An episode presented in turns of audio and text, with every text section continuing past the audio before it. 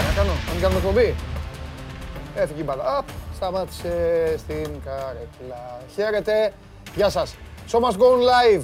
Εδώ, στην καυτή έδρα του Sport 24. Ξεκινάμε και σήμερα. Προειδοποιώ και ενημερώνω. Σήμερα θα παίξουμε πιο γρήγορα από ποτέ. Γκάζια στο full. Να είστε προετοιμασμένοι. Παρακολουθήστε την εκπομπή. Δεν ξέρω τι θα προλάβω μαζί σας. 2 η ώρα στάση εργασίας.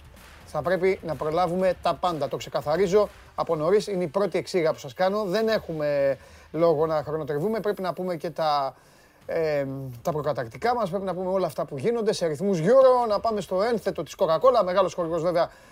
Η Coca-Cola η οποία πέρα από το τι πορεύεται μαζί με το Show Must Go On Live, είναι ο χορηγός στο Euro και προσφέρει μοναδικές στιγμές μαζί με μοναδικά παιχνίδια. Τώρα αυτό το μοναδικά παιχνίδια, μοναδικές στιγμές, η Coca-Cola τις προσφέρει. Τα μοναδικά παιχνίδια είναι μεγάλο θέμα συζήτησης και θα έρθω σε λίγο. Χθες είπαμε αυτά για τη Σκωτία. Σήμερα έχουμε να περιποιηθούμε τον Ντεσάμ, τον Λεβ. Έχουμε να πούμε πραγματάκια. Είμαι ο Παντελής Διαμαντόπουλος. Σας καλωσορίζω και πάλι. Να πάρω και τη θέση μου, να καθίσω. Κανονικά θα βέβαια, αν πάρω υπόψη τα πρώτα σας μηνύματα, πρέπει να πάρω την μπάλα του μπάσκετ, αλλά δεν πειράζει. Θα έρθει και ο Καβαλιεράτος για να μας πει. Εγώ μίλησα. Χθες ήρθε ο κύριος Καβαλιεράτος και είπε όχι, μια γιατί πριν να λεκτορλαλήσει, βλέπω εδώ προβληματισμό. Γιατί, λοιπόν, συνεχίζουμε. Καλημέρα. Αυτό είτε με στάση είτε χωρίς στάση δεν θα αλλάξει. Καλημέρα στην Πάφο που είναι ο Κώστας. Καλημέρα στον Γιάννη. Καλημέρα στο Χάρη που είναι στη Δρέσδη και κράζει Γάλλους και Πορτογάλους. Ο Γιώργος Παπάς λέει να έρθω στο λαό μου και ήρθα. Μπάσκετο μηνύματα. Σας είπα περιμένετε εδώ. Κάποιοι κοροϊδεύουν τα περιβόμβας. Όχι φίλε, δεν θα ήταν αυτό. Είναι δυνατόν να εννοούσα αυτό. Ας το άμα δεν ξέρεις. Εμένα άμα δεν ξέρεις εννοώ έτσι. Μην, όχι δεν ξέρεις γενικά. Έχουν αρχίσει συζητήσεις. Ωραία. Καλημέρα από Αθήνα, λέει ο κάπτεν. Φιλιά. Καλημέρα στο Δημήτρη που είναι στην Κόρινθο. Ο Αντώνης λέει ότι είναι στις Άλπεις. Οκ, αν είναι να προσέχεις τους γκρεμούς. Καλημέρα στον ταξιάρχη. Καλημέρα στο φίλο μας από τη Λιβαδιά. Στη Ζάκυνθο που είναι ο Τζίμαρος. Στην Τίνο που είναι ο Γιάννης. Και στην Καστοριά που είναι ο άλλος Γιάννης και ο Νίκος που είναι στην Άρτα. Για αρχίστε να μαζεύεστε, έχουμε πράγματα να πούμε, έχουμε πράγματα να συζητήσουμε μαζί εδώ. Η μπάλα της Coca-Cola που... Α, ναι, την είχα προηγουμένως. Είναι η παρέα μου. Coca-Cola μας έδωσε μια μπάλα. Αν είστε καλά παιδιά, σας τη δώσω αυτή την μπάλα, να έχετε να θυμάστε στο τέλος, όταν τελειώσει το Euro, να έχετε να θυμάστε το Euro, την Coca-Cola και το σώμα στον κογούν. Ένας από εσάς να πάρει την μπαλίτσα. Λοιπόν,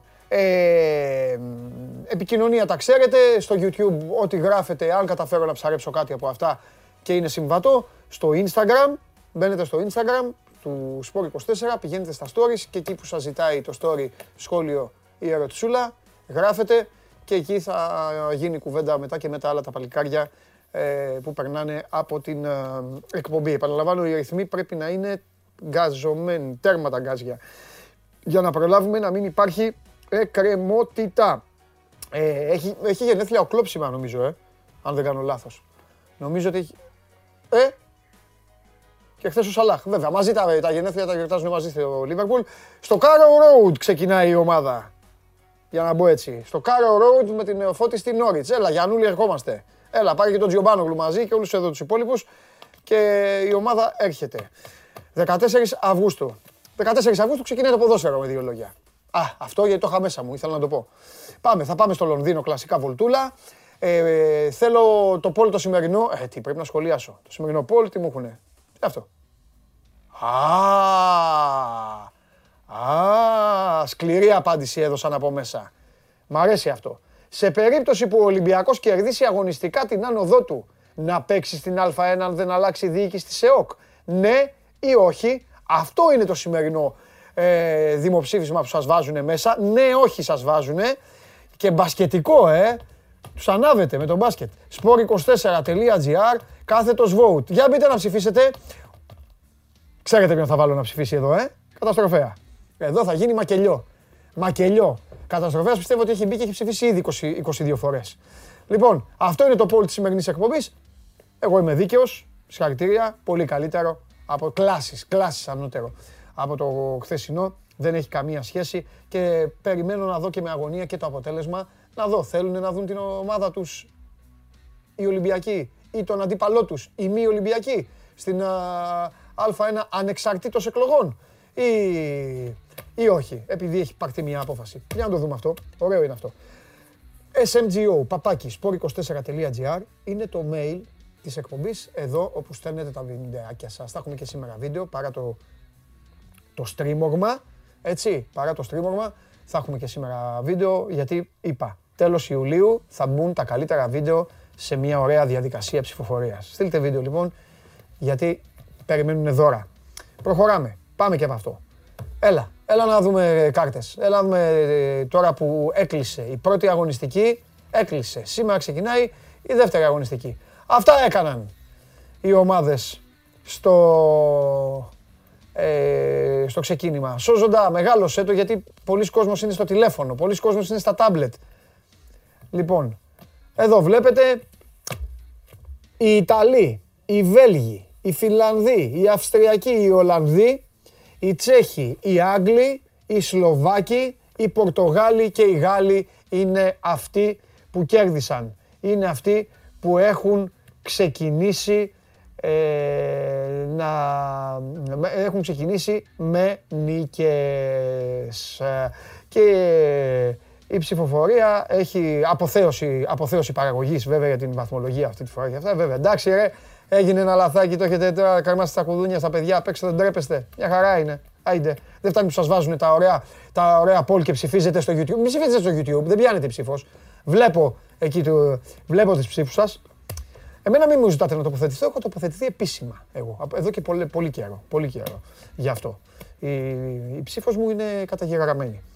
Οπότε δεν έχω να πω κάτι. Αυτό που έχω να κάνω είναι να πάω ένα όμορφο ταξίδι στην πρωτεύουσα της Αγγλίας, εκεί που πριν από λίγες ώρες έγινε, δεν πειράζει, έχω χρόνο, δεν χρειάζεται, γιατί θέλω να πω ότι πριν από λίγες ώρες έγινε η κλήρωση, ή μάλλον πιο σωστά, γιατί δεν είναι ακριβώς κλήρωση, βγήκε το πρόγραμμα της επόμενης Premier League και η ομάδα ξεκινάει, επαναλαμβάνω, στο Carrow Road, παίζοντας με την Norwich. Μετά, αν δεν κάνω λάθος, παίζουμε με την Aston Villa, αν δεν κάνω λάθος. Και μετά μέσα με την Chelsea και έξω με τη Lynch. Αυτά είναι τα 4 πρώτα παιχνίδια. Και τέλος, εκεί που θα γίνει η απονομή στο Anfield είναι με τους Wolves. Με τους Wolves στο Anfield. Τέλος Μάη του ερχόμενου. Πάμε Λονδίνο, σας χρωστάω το σημερινό πρόγραμμα, το οποίο τελειώνει, όπως καταλαβαίνετε, με την μεγάλη ομάδα να επιστρέφει στα ματάκια σας. Αλλά αυτά όλα μετά τον εκπρόσωπο της μεγάλης ομάδας, που τον έχω στείλει στο Λονδίνο απλά για να κατασκοπεύει. Πάμε!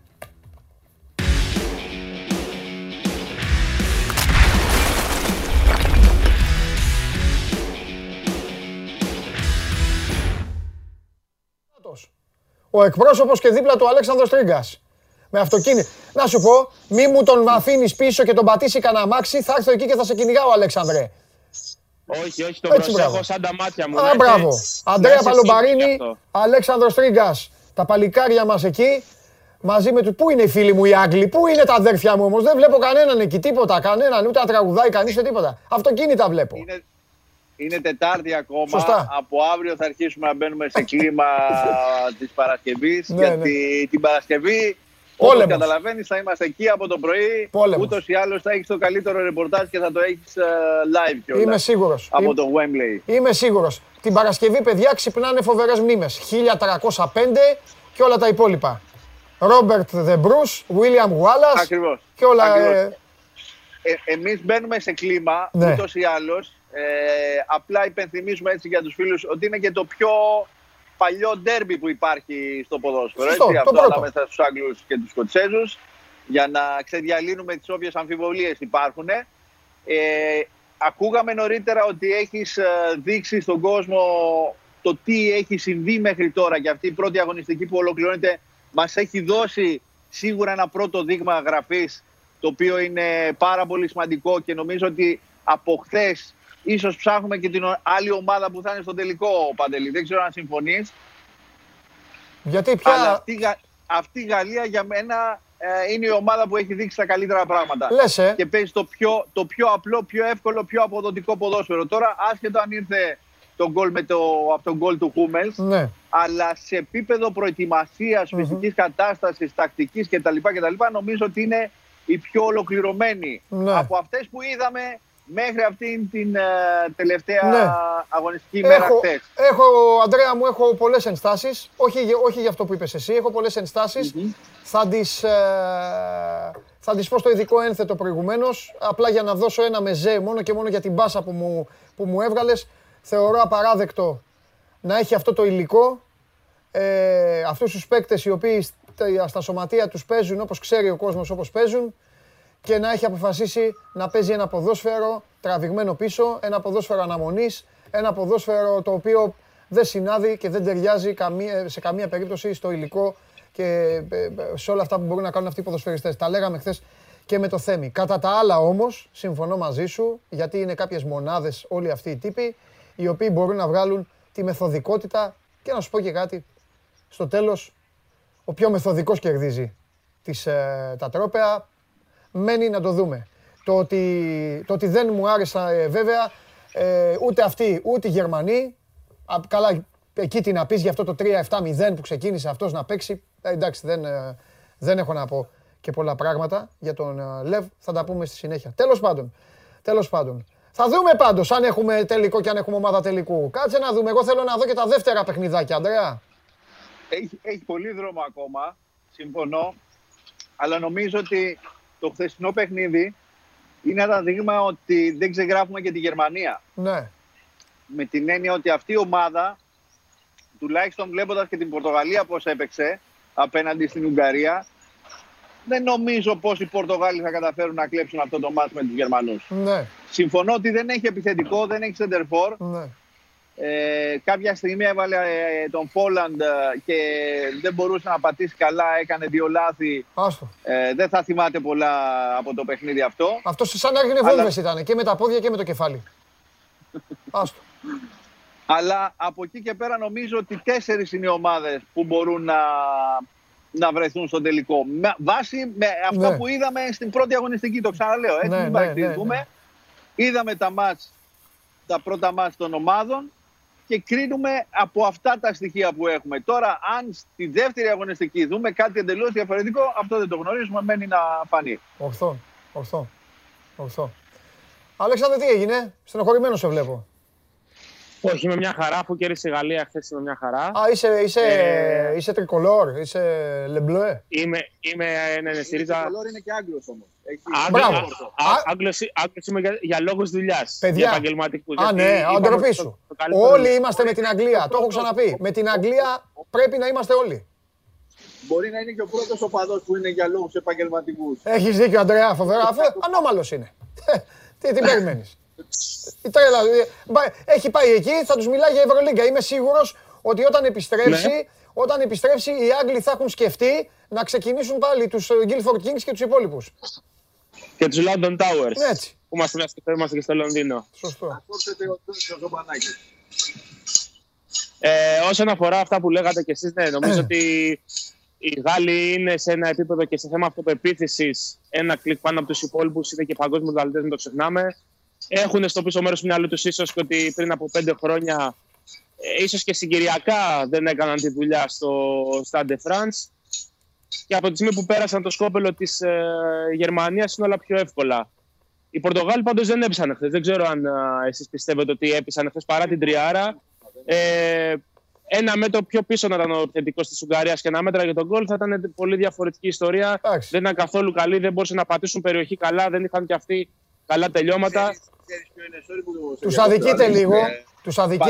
Τους αδικείται λίγο. Πρώτον, γιατί στο πρώτο ημίχρονο ο Ντιόγκο Ζότα μόνος του. Πρώτα απ' όλα το μάτς, αν ο Ντιόγκο Ζότα έσπαγε την μπάλα στο Ρονάλντο στο 4ο λεπτό, το μάτς θα τελείωνε 7-0. Εγώ δεν είναι, τους βαριέμαι τους Πορτογάλους, χαθήκαν τα παιδιά. Τα λέω στον κόσμο. Τους βαριέμαι τους Πορτογάλους και σας το έχω ξαναπεί. Αλλά θα πω και κάτι άλλο. Κόντρα σε αυτά που έλεγε ο Ανδρέα με τον Αλέξανδρο. Ο γερό Ρονάλντο και το γερό. Έτσι, για να δώσουμε έμφαση, πιο απειλητικός ήταν και από τη Γαλλία και από τη Γερμανία μαζί, μόνος του. Ολομόναχος.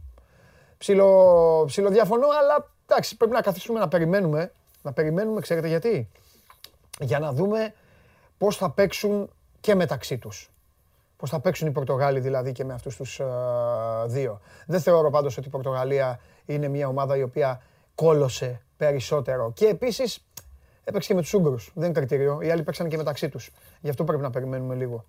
Τέλος πάντων, εμένα δεν μου άρεσαν οι παιδιά, δεν ξέρω εσείς. Μέχρι να έχουμε τα παιδιά και αν τα έχουμε πάλι, αν χάθηκε το τέτοιο, εντάξει, τι να κάνουμε, χάθηκε. Θέλω να πάμε, εντάξει, δεν τρέχει τίποτα, μην αγχώνεστε. Πάμε λίγο στα σημερινά παιχνίδια. Έλα για να το τρέξουμε λίγο, παιδιά. Είπαμε μέχρι τις 2 είναι η εκπομπή σήμερα. Δυστυχώς, μετά πρέπει να κλείσουμε.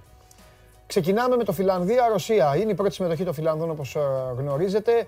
Οι Ρώσοι είναι παλιές καραβάνες στα ευρωπαϊκά πρωταθλήματα και το έχουν κατακτήσει το 60. 4 νίκες, αυτή είναι η προϊστορία, δηλαδή με δύο λόγια Φιλανδοί πελάτες. Οκ, 3-0 την τελευταία φορά το 2009, ο Πούκι, η λαχτάρα του Σάββα Τζιομπάνογλου, έχει βάλει 30 γκολ για την εθνική της Φιλανδίας, ο Τζιούμπα ένα λιγότερο, αλλά στις μισές σχεδόν συμμετοχές. Η στατιστική του δηλαδή του Ρώσου επιθετικού είναι πολύ καλύτερη. Προχωράμε. Νομίζω ότι παίζουν οι Τούρκοι στις 7 και έχω δίκιο. Και παίζουν με τους Ουαλούς. 5 συμμετοχές, 2 βλέπετε την κάρτα, 2-3 οι νίκες και δείτε εδώ τι έγινε την τελευταία φορά που έπαιξαν για τα προκριματικά του Μουντιάλ και έπαιξαν πριν το Μουντιάλ της Γαλλίας, έτσι, για τα προκριματικά του Μουντιάλ της Γαλλίας και έπαιξαν τέλος καλοκαιριού του 97 και ήρθαν 6-4. 10 γκολ είδαν τότε όσοι πήγαν. Ο Μπουράκ Γιλμάζ έχει 29 γκολ βάλει και φυσικά κάποιος άλλος για τους Ουαλούς, ο Γκάρεθ Μπέιλ έχει βάλει 33 τέρματα. Και το βράδυ, παρακαλώ πολύ, γιατί πρέπει να δείξουμε και το βίντεο της που έβγαλε η ομάδα με έναν παίκτη, ένα φύλαθλο. Είναι το παιχνίδι της Ιταλίας με την Ελβετία. 28 φορές τους έχουν κερδίσει, 7 νίκες έχουν οι Ελβετοί, 22 φορές ισοπαλία, έχουν βαρεθεί να παίζουν όπως βλέπετε πάρα πολλές φορές, εντάξει και γείτονες. 1-1 φιλικό το 2010, με δύο λόγια οι δύο αυτές οι ομάδες έχουν να παίξουν 11 χρόνια. Και ο Immobile έχει τα 14 γκολάκια του, ο Σακίρι, ο Σερντάν, ο οποίος παίζει στη μεγάλη ομάδα. Ακόμα, δεν ξέρουμε τι θα κάνει ο Κλοπ, μην δώσει κανένα δανεικό και αυτά. Είναι ο πρώτος σκόρερ των Ελβετών. Και επί τη ευκαιρία του Ιταλία-Ελβετία να δούμε ένα βίντεο που ετοίμασαν οι Ιταλοί, ένα βίντεο στο οποίο έβαλαν κομμάτι του εθνικού τους ύμνου και έκαναν την παράταξη των παικτών, μόνο που αυτή τη φορά ήταν ένας ποδοσφαιριστής, ένας Ιταλός ή μία Ιταλίδα, για να δείξουν ότι όλοι μαζί πορεύονται για την συγκεκριμένη διοργάνωση. Έλα να το δούμε. Nel municipio si cinta la festa, dov'è la vittoria, le porga la chioma, che schiava di Roma e Dio la creò. Stringiamo ciocche a corte, siamo pronti alla morte, l'Italia chiamò. Stringiamo ciocche a corte, siamo pronti alla morte, siamo pronti alla morte, l'Italia chiamò. Sei! Και αυτό, όλα τα λεφτά είναι που είναι ο μπαμπάς με το κοριτσάκι, χαμογελάνε και μετά εμφανίζεται φάτσα κελίνη. Εντάξει, κελίναρο υποκλίνομαι μόνο και μόνο για ένα λόγο. Γιατί δεν είναι μούτρα για εθνική Ιταλία σε αυτά. Αλλά δεν πειράζει, πάντα πρέπει εδώ. Είναι θεός. Λένε, οι Ιταλοί, το μαλλί, το ζελέ, η ομορφιά, έτσι, το πρόσωπο και αυτά. Αυτός κυρίες και κύριοι είναι ο αρχηγός της εθνικής Ιταλίας. Μαζί με τον Μπονούτσι. Αυτή εδώ η μορφάρα. Αυτό το χαμόγελο. Πείτε μου, τι ωραίο χαμογελάκι είναι αυτό, Εντάξει, τον έκανε το Γιλμάζ, το τελίνει. Σήμερα θα πιάσει άλλον. Λοιπόν, αυτά. Προχωράμε. Δεν λένεστε. Ο αγαπημένος μου θα παίξει μετά, θα τον ζητήσω. Θα παίξει μετά. Δεν τελειώνει η εκπομπή. Ρεπορτάζ μπορεί να μην βγάλουμε. Τον αγαπημένο μου δεν παίζει να μην τον βγάλουμε. Και μου αρέσει έτσι όπως το έχει γράψει και ο Γιώργος στην σκαλέτα. Πλέον τον αποκαλούν αδερφός Παντελή, λέγεται. Αλλά αφήστε. Πρέπει να μάθουμε το όνομά του. Πρέπει να μάθουμε να κινήσουμε γη και ουρανό, να βάλουμε Scotland Yard, Interpol, οτιδήποτε. Πρέπει να μάθουμε το όνομα του φίλου μου που που χορεύει, που παίρνει. Βάλ το φίλο μου, ρε. Βάλ το φίλο μου. Τι κάθομαι και τους τα λέω. Βάλ το φίλο μου.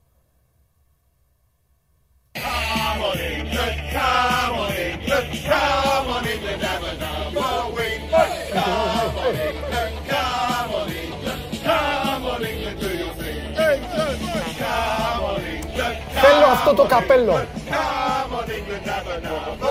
Πω, αν το πάρουν οι Άγγλοι θα ντυθώ έτσι. Και θα κάνω κι εγώ σκετσάκι δίπλα. Λοιπόν, βγάλω το φίλο μου και δεν θα κάνουμε εκπομπή.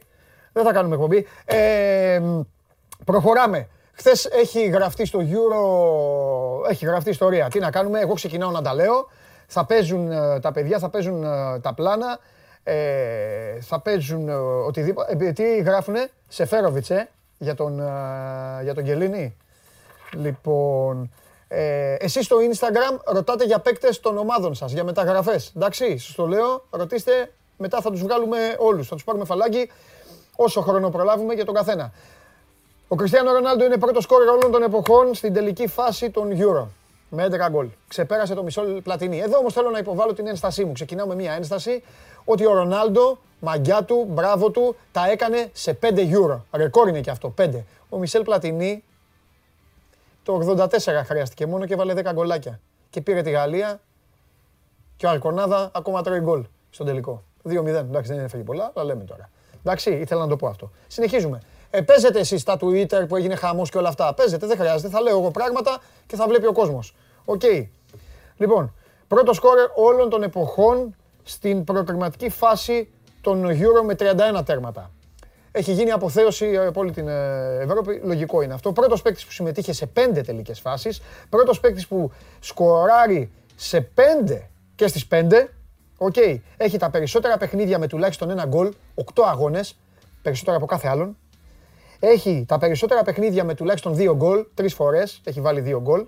Έχει κερδίσει 12 αγώνες σε τελική φάση Euro, τα περισσότερα από κάθε άλλον παίκτη.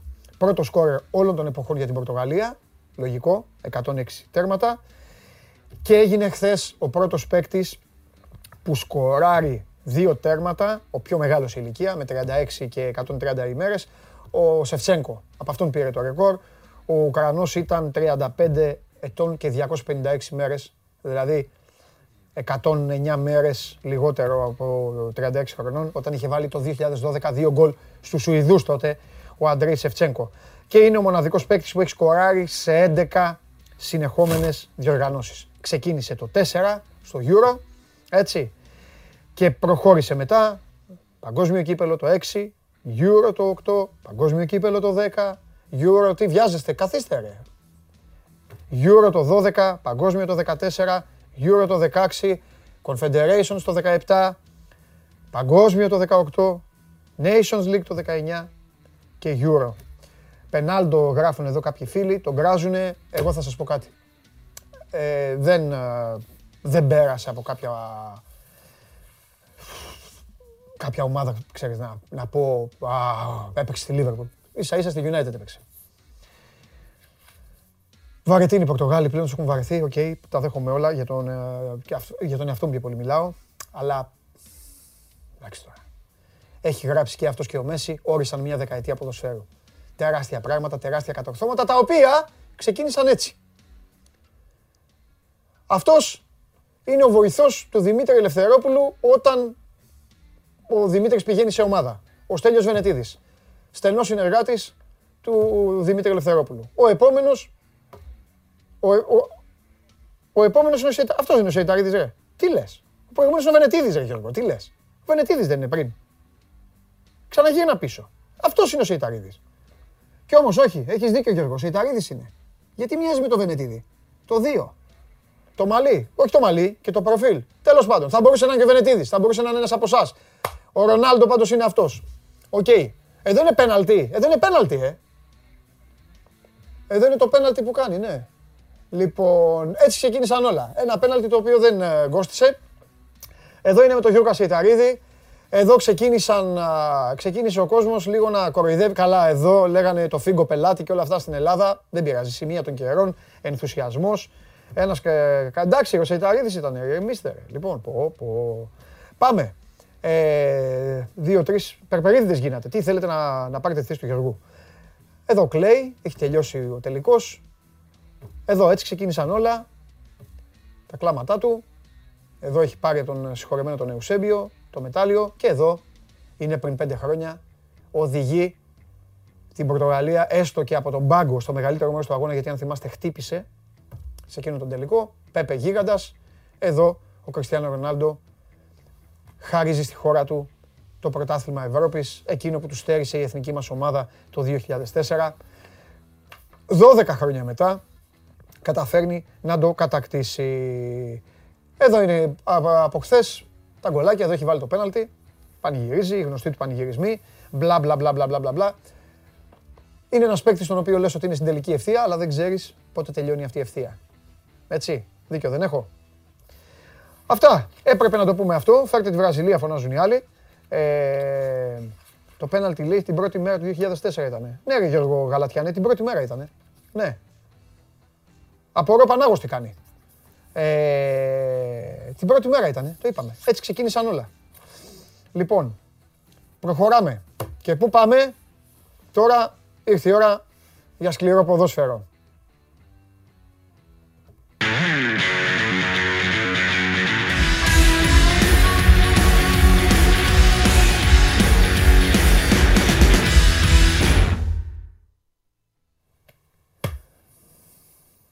Χθες συζητήσαμε σε αυτό το ένθετο της Coca-Cola. Μ' αρέσει που πήρα και την μπάλα αυτή τη φορά. Δεν ξέρω γιατί, από συνήθεια. Άντε βάλω στη θέση της. Συζητήσαμε για την ιστορία που γράφτηκε με τον γκολ του Σικ. Τον γκολ αυτό που έφαγε, που δέχτηκε ο Μάρσαλ και το τι έγινε. Και ήταν ένα ξεχωριστό highlight. Τώρα τα highlights, τα κυριότερα highlights από την χθεσινή βραδιά ήταν highlights τα οποία θα πρέπει να τα συζητήσουμε. Γιατί? Γιατί υπάρχουν δύο κόσμοι. Υπάρχουν δύο διαφορετικές όψεις, υπάρχουν δύο διαφορετικές οπτικές. Τη μία την ακούσατε. Την είπε ο Αντρέα Παλομπαρίνη στη σύνδεση που κάναμε με το Λονδίνο. Ο Αντρέα είπε: βρήκαμε τη μία ομάδα του τελικού. Οι Γάλλοι που άφησαν το στίγμα τους, οι Γάλλοι που είναι ολοκληρωμένοι, οι Γάλλοι που έδειξαν ότι είναι έτοιμοι να πάνε να διεκδικήσουν να κάνουν μάλλον μετά το παγκόσμιο, να κατακτήσουν και το ευρωπαϊκό. Και επίσης τα παιδιά είπαν μαζί και τα δύο, να μην ξεχαράφουμε και τους Γερμανούς. Ωραία. Την πρώτη τζούρα, την πρώτη γεύση την πήρατε από μένα και το Θέμη. Χθες που συμφωνήσαμε πάνω σε αυτά τα οποία δυστυχώς στη συνέχεια τα είδατε. Μας δικαίωσαν δηλαδή και ο Ντεσάμ και ο Λεβ. Όχι ότι χρειάζεται να έχεις ιδιαίτερες γνώσεις ποδοσφαίρου για να καταλάβεις κάποια πράγματα.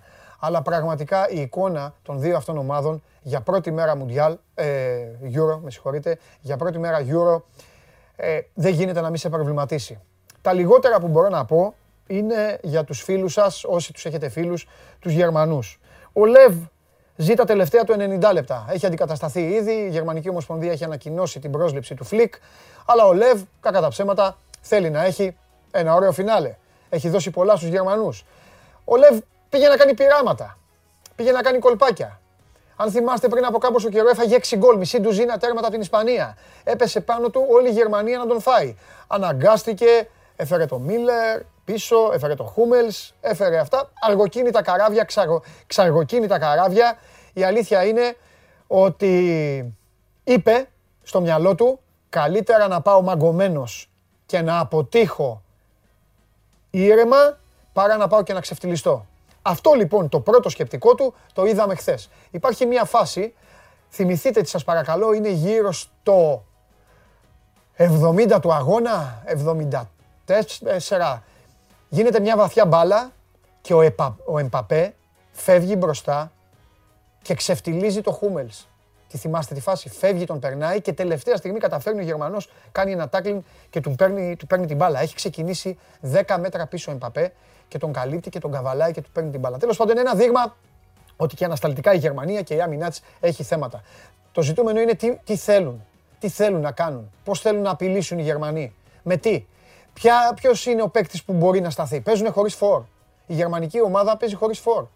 Μια ομάδα που είχε τον Χρούμπες, μια ομάδα που είχε τον Γκλόζε, μια ομάδα που είχε τον Ρούντι Φέλλερ, μια ομάδα που είχε τον Γκλίσμαν.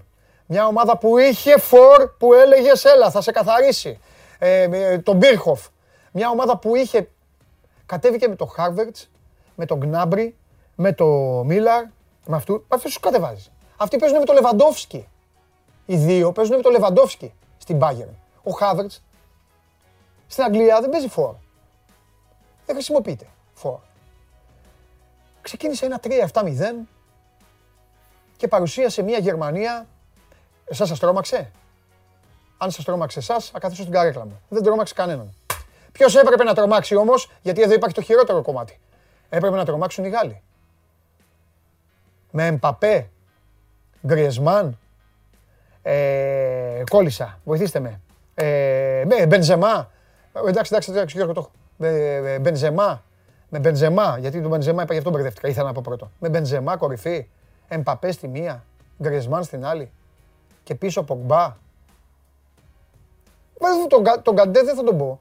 Γιατί είπα και χθες, δεν πατάει περιοχή. Και αν πατάει περιοχή, ο Κακομοίρης είναι γλυκούλης, διστακτικούλης. Φοβάται. Βάζει και τον Ραμπιό, τον οποίο πιστεύει. Έχει και την άμυνά του. Ποιος ο λόγος, βρε αγαπημένε μου Ντεσάμ, να παίζεις τόσα μέτρα πίσω? Πάρε την μπάλα. Πνίξε. Ξεκίνα πίεση. Ναι, καταλαβαίνω, οι Γάλλοι έχουν πάρει όλη τη δύναμη από το ότι θα τους αναχαιτήσουμε. Θα τρέξει ο Καντέ για όλους, θα τους αναχαιτήσουμε και όταν φύγει η μπάλα στο ξέφωτο, αν μπορείτε, πιάστε τον Εμπαπέ. Αν η μπάλα φτάσει πιο κοντά στο κουτί, είναι ο Μπενζεμά να τη σπάσει. Ο Γκριεσμάν θα το τελειώσει. Αλλά πραγματικά η Γαλλία είναι αυτό ακριβώς που είπαμε χθες και με τον Κέσαρη. Η Γαλλία είναι μια ομάδα που μπορεί να κάνει κάτι πολύ καλύτερο και δεν θέλει να το κάνει. Τώρα κάποιοι ακούτε ή βλέπετε και θα πείτε, ρε, κάνε μας τη χάρη. Αυτοί θα τους πεις εσύ πώς θα το πάρουνε. Αυτοί έτσι θέλουν να πάρουν το ευρωπαϊκό. Εντάξει. Αλλά και εμείς πρέπει να τα συζητάμε όλα. Γιατί δηλαδή να φάει το χρέωμα? Είδατε τι είπαν τα παιδιά. Τα παιδιά ήταν στο Λονδίνο, βλέπανε το μάτς, για μένα την αδίκησαν την Πορτογαλία. Οι Πορτογάλοι μπήκαν μέσα με τους Ούγγρους σε ένα κατάμεστο γήπεδο. Ναι, με τους Ούγγρους, τους αδύναμους Ούγγρους που τώρα αδύναμοι σε μάτς μονό, Euro με 65.000 φωνακλάδες. Εντάξει, τώρα το πόσο αδύναμος είναι ο καθένας είναι σχετικό. Εντάξει. Τέλος πάντων, μπήκαν μέσα. Αν ο Ντιόγκο Ζότα την έδινε στο Ρονάλντο ή είχε τελειώσει μια φάση ή την άφηνε στον Μπρούνο Φερνάντες. Εγώ θυμάμαι σε 10 λεπτά, στα πρώτα 10 λεπτά, 3 φάσεις για γκολ είχαν οι Πορτογάλοι. Οι Πορτογάλοι, ό,τι και να είναι, όσο και να λέμε τους βαρεθήκαμε, και εγώ το λέω πρώτος, τουλάχιστον ο Ρονάλντο μόνος του, ο Ρονάλντο που έχει γράψει την ιστορία που είπαμε, μόνος του απείλησε 100 φορές περισσότερο από ό,τι απείλησαν μαζί και οι Γάλλοι και οι Γερμανοί. Έπρεπε να σταθούμε σε αυτό, έπρεπε να μιλήσουμε γι' αυτό. Το highlight της χθεσινής ημέρας για εμένα ήταν η τακτική και ο τρόπος με τον οποίο αποφάσισαν να σταθούν ο ένας απέναντι στον άλλον, ο Ντεσάμ και ο Λεβ, και διαφωνώ με το να βάλω ταμπέλα και ετικέτα εντελώς. Περιμένω να τους δω και στη συνέχεια, περιμένω να τους δω και τους δύο με τους Πορτογάλους. Το μόνο δικαιολογητικό που τους δίνω είναι ότι έπαιξαν μεταξύ τους. Καμία άλλη δικαιολογία και όλα τα υπόλοιπα θα τα δούμε. Υπάρχουν ομάδες οι οποίες έπαιξαν πιο χάροπο ποδόσφαιρο. Υπάρχουν ομάδες οι οποίες μέχρι τώρα έβγαλαν στο ένα μάτς πιο απειλητικό ποδόσφαιρο. Μπορεί να αλλάξει, μπορεί να γυρίσει η μπριζόλα. Θα το δούμε. Το θέμα όμως είναι ότι από χθες μας έδωσαν δικαίωμα και οι μεν και οι δε, καλά για τους Γερμανούς δεν το συζητάω, αλλά και οι Γάλλοι μας έδωσαν δικαίωμα να συζητάμε και να περιμένουμε. Εύχομαι για το καλό της διοργάνωσης όλο αυτό να αλλάξει. Να δούμε λίγο μπάλα. Δεν δέχομαι, μη μου πει κανείς, έλα, έχουν κουραστεί και περιμένανε. Όχι, δεν περιμένεις, άμα είσαι κουρασμένος έχεις την μπάλα. Όταν είσαι κουρασμένος, την μπάλα τη θες στα δικά σου πόδια. Θες να τρέχει ο αντίπαλος. Δεν υπάρχει πιο γρήγορο μες στο γήπεδο αντικείμενο από την μπάλα. Η μπάλα πάει πιο γρήγορα από τους πάντες. Εδώ, αυτό που βλέπετε είναι, Γιώργο, τι σχηματισμός είναι αυτός τώρα, τι έχεις βάλει εδώ.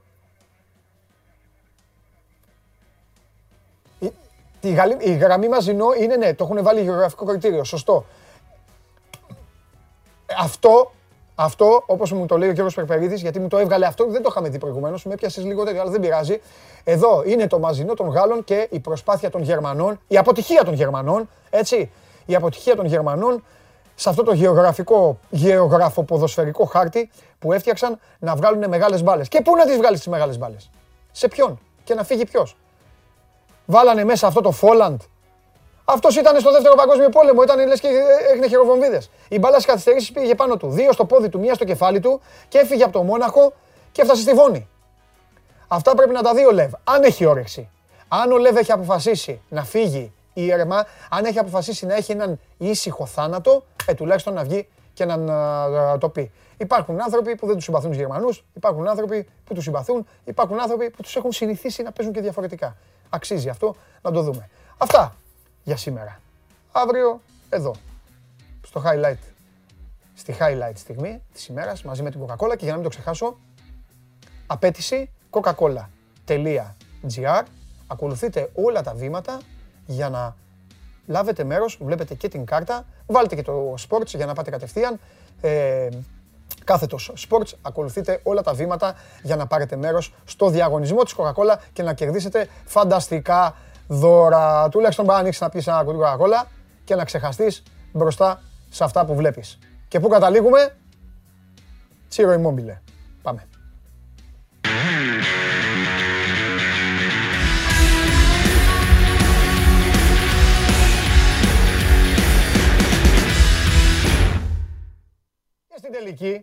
Και στην τελική, έτσι όπως παίζουν όλοι αυτοί, όπως σας τα είπα, δεν κατάλαβα γιατί να μην έχουν οι φίλοι μου οι Άγγλοι την απέτηση να πάρουν το Euro. It's coming home και αυτά. Καλύτεροι είναι οι άλλοι. Μπορείς τα Ραχίμ στέλνει τουλάχιστον. Τουλάχιστον η Αγγλία έχει καθαρό αιμοφόρ και παικτάρα, πλάγιους που μπορούν να σου κάνουν ζημιά, χαφ κανονικά. Η αμινούλα της είναι τέλος πάντων έτσι όπως είναι. Κανονικά μια ομάδα που προσπαθεί να παίξει μπαλίτσα. Αυτή είναι. Και γι' αυτό χορεύει ο φίλος μου με το κασκέτο. Πάμε Λονδίνο πάλι. Νάτι, εδώ είναι. Λοιπόν, τελείωσα. Εγώ τα είπα και τα ένθετα. Έπαιξα και το βίντεο της Εθνικής Ιταλίας που έχει έναν παίκτη, έναν απλό άνθρωπο, έναν οικογενειάρχη, έναν εργαζόμενο. Τα έχωσα και στους Γερμανούς και τους Γάλλους που χθες θέλανε να κάνουν το διαγωνισμό για το ποιος μπορεί να παίξει πιο πίσω και ποιος μπορεί να καλυφθεί πιο εύκολα. Και τώρα σας αφήνω γιατί πήγατε κάτι να πείτε και μετά αποφασίσατε να εξαφανιστείτε. Εσείς φταίτε, όχι εγώ. Φαντάζομαι το βίντεο το παίξεις προς τιμήν του Αντρέα. Να τι πάλι. Εντάξει, έλα τώρα, μην τους αναπάρετε, έλα. Αυτοί κοροϊδεύουνε. Αυτοί με κοροϊδεύουνε τώρα, θέλω να μου κάνουν πλάκα. Αυτοί βγαίνουνε και μου κάνουν πλάκα. Προχωρήσουμε. Καλύτερα να πούμε για το τέτοιο. Έχει θέματα. Λοιπόν, έχει θέματα. Παναθηναϊκός Κότσιρας. Έτσι, ο Λουτσέσκου έκανε δηλώσεις στη Ρουμανία. Όταν ο Λουτσέσκου κάνει δηλώσεις στη Ρουμανία, πάντα κάτι γίνεται. Ο Τικίνιο έκανε την πρώτη προπόνηση στο Ρέντι, τις πρώτες προπονήσεις. Θα μας πει ο Γεωργακόπουλος τι γίνεται με τον Τικίνιο. Και βέβαια έχει κλήρωση για τον προκριματικό γύρο του Ολυμπιακού. Είναι να ξεκινήσει στη 1:00. Οπότε μέσα στην εκπομπή θα γνωρίζουμε και τον πρώτο αντίπαλο του Ολυμπιακού. Ο Μιλόγεβιτς μιλάει διαδικτυακά στους ρεπόρτερ, οπότε θα βγει ο Αρναούτογλου και θα μας δώσει θέματα. Γι' αυτό μείνετε στο Show Must Go On Live, γιατί έχουμε πολύ πράγμα και φυσικά Καβαλιαράτος, μπασκετάκι, light και τα υπόλοιπα που ρωτάτε. Εδώ θα έρθει ο Καβαλιαράτος να μας πει, ο κύριος Καβαλιαράτος. Τι άλλο, πού πρέπει να πάμε. Πρέπει να πάμε να πω τον καημό μου. Δώσ' τον.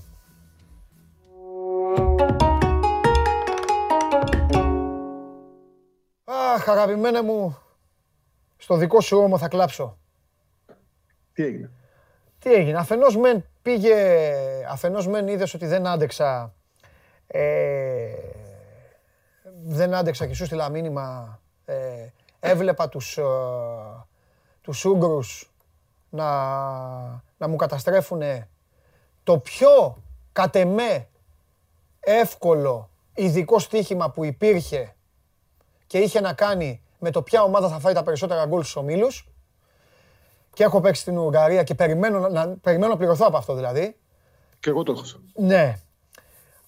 Τέλος πάντων, τα είχα εκεί που οι Πορτογάλοι, ξέρεις, δεν τελείωναν τις φάσεις. Ναι. Το καθάρισαν στο τέλος.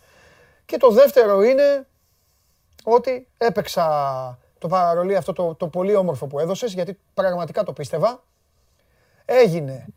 Έγινε το over 1,5 των Πορτογάλων μαζί με το διπλό και ενώ έχει συμβεί το τέλειο, δηλαδή σε άσοχη over 1,5 να προηγεί το γηπεδούχος, έχει βάλει τον γκολ η Γαλλία, μετά τι θέλεις, έναν από τους δύο να βάλει ένα γκολ.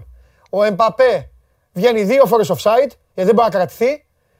με τις καρούτες αυτές, τον τιτανικό τον Χούμελς και τον άλλον που δεν μπορεί να πάρει τα πόδια του. Και ο άλλος βάζει το Φόλαντ, γιατί εκεί δεν σε νοιάζει, ας το βάλει όποιος να είναι τον γκολ. Και ο άλλος βάζει το Φόλαντ και έκανε επίδειξη σφυροβολίας με το κεφάλι και με το πόδι που να στείλει την μπάλα στο διάολο τη μάνα. Αυτά. Ακούσατε τον καημό ενός ανθρώπου που έχασε το στοίχημά του. Όπως θα είπες. Εγώ τον ίδιο καημό έχω. Ξέρεις, κακό είναι το πανηγυρίσαμε 2 φορές. Ναι, αυτό να δεις. Ειδικά, παιδιά, ειδικά στον Μπενζεμά, γιατί ήταν και ωραίο γκολ. Έφυγε ο Εμπαπέ και την έσπασε, πανηγυρίζει και ο Μπενζεμά. Και δεν έφυγε και ο βοηθός αυτή τη φορά. Γιατί εγώ ακούω πάντα τώρα με την εποχή του VAR. Πλέον είμαστε και πολύ μαθημένοι, είμαστε έμπειροι. Εγώ ακούω και τα παιδιά που μεταδίδουν, που λένε όχι, κάτσε να δούμε, μήπως αυτό, μήπως εκείνο. Στο πρώτο, ο βοηθός είχε μείνει, το είχε δείξει. Ναι. Λέω εντάξει, έφυγε και ο βοηθός, φύγαμε όλοι. Αλλά δεν φύγαμε. Ναι. Πάντως οι Γάλλοι χτες κατάφεραν, παίζοντας άμυνα, σε χαμηλά μέτρα, να τρομάξουν και να κάνουν τις εταιρείες να κατεβάσουν κι άλλο τις αποδόσεις για κατάκτηση. Γιατί κέρδισαν τη Γερμανία στο Μόναχο, ναι, παίζοντας άμυνα πίσω, χωρίς να είναι καλοί, κατάφεραν να μην απειληθούν. Κατάφεραν μέσα στη Γερμανία να βάλουν 3 γκολ μέτρησε το 1 και να έχουν και μια φάση με το Ραμπιό που βγήκανε 2 σε κενό τέρμα και δείξανε ότι Εμπαπέ, Μπενζεμά, Κρισμάν είναι σε εκπληκτική κατάσταση. Ναι ρε φίλε, δηλαδή, αλλά αυτό δεν ξέρω αν άκουγες προηγουμένως. Είμαι δηλαδή, είμαι έτοιμος να ιδρύσουμε τον Γκέσαρη, να ιδρύσουμε σύνδεσμο, λυπηθείτε μας. Δεν μπορεί να παίζει έτσι ρε Τσάρλι. Δεν μπορεί να έχει αυτό το πράγμα αυτή. Να έχει αυτούς τους παίκτες, να έχει αυτό το πράγμα και να πηγαίνει να παίζει πίσω όπως έκανε η Ιταλία του Τζιαφράνκο Τζόλα ή του Μπάτζο. Αλλά οι Ιταλοί, οι κακόμοιροι, αυτό μπορούσαν να κάνουνε. Σου λέγανε έχω έναν υπερπαίκτη και κάνα 2 να μου κάνουν τον γκολάκι, να μου κάνουν τη δουλίτσα. Οπότε πάμε πίσω να περιμένουμε να κάνουμε τη ζημιά. Και τώρα κατεβάζει έτσι τη Γαλλία. Πάρ' την μπάλα ρε. Πάρ' την μπάλα ρε και παίξε. Άλλαξε τους τα φώτα.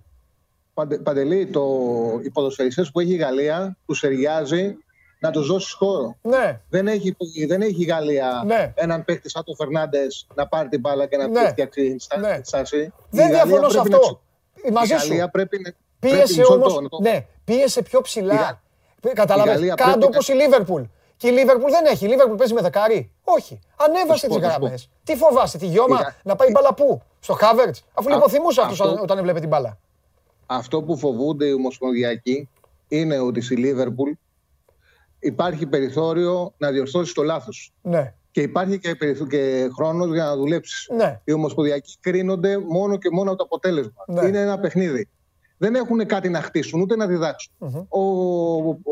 Ο προπονητής είναι ο ομοσπονδιακός. Mm-hmm. Αυτό που θέλει είναι να μειώσει το ρίσκο του λάθους. Γιατί το λάθος μπορεί να μην προλάβεις να το διορθώσεις. Mm-hmm. Είναι διαφορετικές αυτές οι διοργανώσεις. Κακώς τις κρίνουμε με την ποδοσφαιρική μας λογική. Ο Φερνάντο Σάντος, το 2016, όταν πήρε το τρόπαιο, πραγματικά το ποδόσφαιρο το οποίο παρουσίασε ήτανε. Δεν βλεπότανε. Συμφωνώ. Ούτε κανένας τίποτα. Όχι, εντάξει. Γιατί, καλά, εμείς δεν μπορούσαμε να μιλήσουμε γιατί το έχουμε πάρει το 4. Αλλά οι ομάδες οι οποίες έχουν ένα συγκεκριμένο ταβάνι γίνονται και πιο άρεστες και μάλλον γίνονται και πιο κατανοητές. Όταν ο κόσμος, Τσάρλι μου, βλέπει 10 μήνες κάποιους συγκεκριμένους ποδοσφαιριστές στα σωματεία τους και τους βλέπει ξαφνικά με την εθνική, αυτό που λες είναι σωστό, είναι άλλη η φιλοσοφία, άλλο το κίνητρο, άλλη η στόχευση, αλλά και ο κόσμος έχει συνηθίσει να τον βλέπει τον ποδοσφαιριστή να παίζει αλλιώς. Έχει συνηθίσει να τον βλέπει τον Μπογκμπά να το τσουλάει το τόπι στη United, να προχωράει λίγο, μέχρι να βρει τον Μπρούνο Φερνάντες, μέχρι να τη στείλει στο Ράσφορντ. Δεν έχει συνηθίσει να βλέπει τον Πογκμπά, ξέρεις, δεξιά βήματα, αριστερά βήματα, μια διαγωνία κάλυψη, έλα, την κλέψαμε την μπάλα, την έκλεψε ο Καντέ, στείλ την μπροστά. Αυτό είναι μόνο, τίποτα άλλο, τίποτα άλλο. Το καταλαβαίνω αυτό που λες, απλά αυτό, για να τον ισχύσω αυτό που λέω, ο Αρίγκο Σάκη ήταν ο προπονητής που σπάθησε να πάει τους Ιταλούς ένα βήμα παραπάνω. Τέτοιο κατενάτσιο όπως έχει παίξει η Ιταλία του Σάκη το 94 για να πέσει τελικό, ναι, δεν έχει ξαναπαίξει η εθνική ομάδα που έχει πάει ψηλά. Πάρα πολύ σωστό. Θες όμως να σου πω τώρα την 11η, δεν τους θυμάμαι και όλους, την 11η της Ιταλίας. Στην Ιταλία, αν κάνεις μια βόλτα από το Παλέρμο μέχρι τη Βερόνα, οπουδήποτε και τους ρωτάς, θα σου πούνε Μπάτζο, Μπαρέζι, Μασάρο, τέλος. Αυτό είναι όλο. Επίσης, δεν πρέπει να ξεχνάμε ότι πρόκειται για μια ειδική διοργάνωση που παίζουν οι ομάδες, δηλαδή η Γαλλία εκτός έπαιξε στο Μόναχο, εκτός έδρας με τη Γερμανία. Ναι, παίζει αυτό. Μετράει. Μετράει. Σε αυτό συμφωνώ.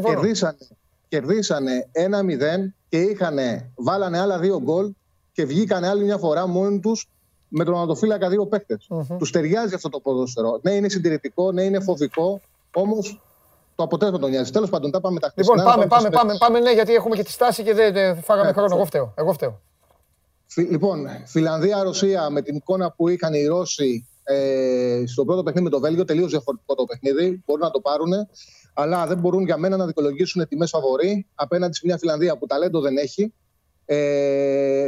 Είναι ομάδα, θα παίξουν πίσω την μπάλα. Ήταν πολύ τυχεροί με τους Δανούς. Εντάξει, έγινε ό,τι έγινε, ντραπήκαν να πανηγυρίσουν και την νίκη τους. Αλλά μια φάση κάνανε, κέρδισαν. Θα παίξουν πίσω την μπάλα, πειθαρχημένη άμυνα οι Φιλανδοί. Από 0-0 μέχρι νίκη των Ρώσων 1-0 είναι το παιχνίδι. Εγώ δεν το έχω δώσει στην κάρτα. Σαν ειδικό στοίχημα που θέλει να το ακολουθήσει. Αν κερδίσουν οι Ρώσοι, θα κερδίσουν 1-0 με γκολ του Τσούμπα. Έτσι το έχω σκεφτεί το παιχνίδι. Δεν είναι στις βασικές μου επιλογές. Είναι για κάποιον που θέλει να δει το μάτς το μεσημέρι. Πάμε στο Τουρκία-Ουαλία. Τελείως διαφορετικό το παιχνίδι για τους Τούρκους από ό,τι στις πρεμιέρας με τους Ιταλούς. Απέναντι στους Ουαλούς δεν θα έχουν να αντιμετωπίσουν την πίεση ψηλά που αντιμετώπισαν με τους Ιταλούς. Οι Ουαλοί έχουν σαν μεγάλο μειονέκτημα και φάνηκε και αυτό και στην πρεμιέρα που κατά λάθος πήραν την ισοπαλία. Το γεγονός ότι τα τρία τους όπλα, Άλεν, Ράμψι, Μπέιλ, είναι σε πολύ κακή φυσική κατάσταση. Κανένας από τους τρεις δεν έχει 90 λεπτό. Παίζουν αναγκαστικά γιατί είναι πιο πάνω από το επίπεδο της ομάδας. Έπρεπε να χάσουν πολύ εύκολα από τους Ελβετούς. Έκανε λάθη εκεί ο Πέτκοβιτς. Είχε λαθασμένη διαχείριση. Μετά το 1-0 έβγαλε το Σακίρι. Έδωσε το μήνυμα να πάνε πίσω, περνώντας ο Ζακάριαν. Σε αυτό το μικρό χρονικό διάστημα βρήκαν ένα γκολ ισοφάρισης και το κράτησαν μέχρι τέλους. Με πολύ μεγάλη ευκολία οι Ελβετοί φτάνανε σε τελικές.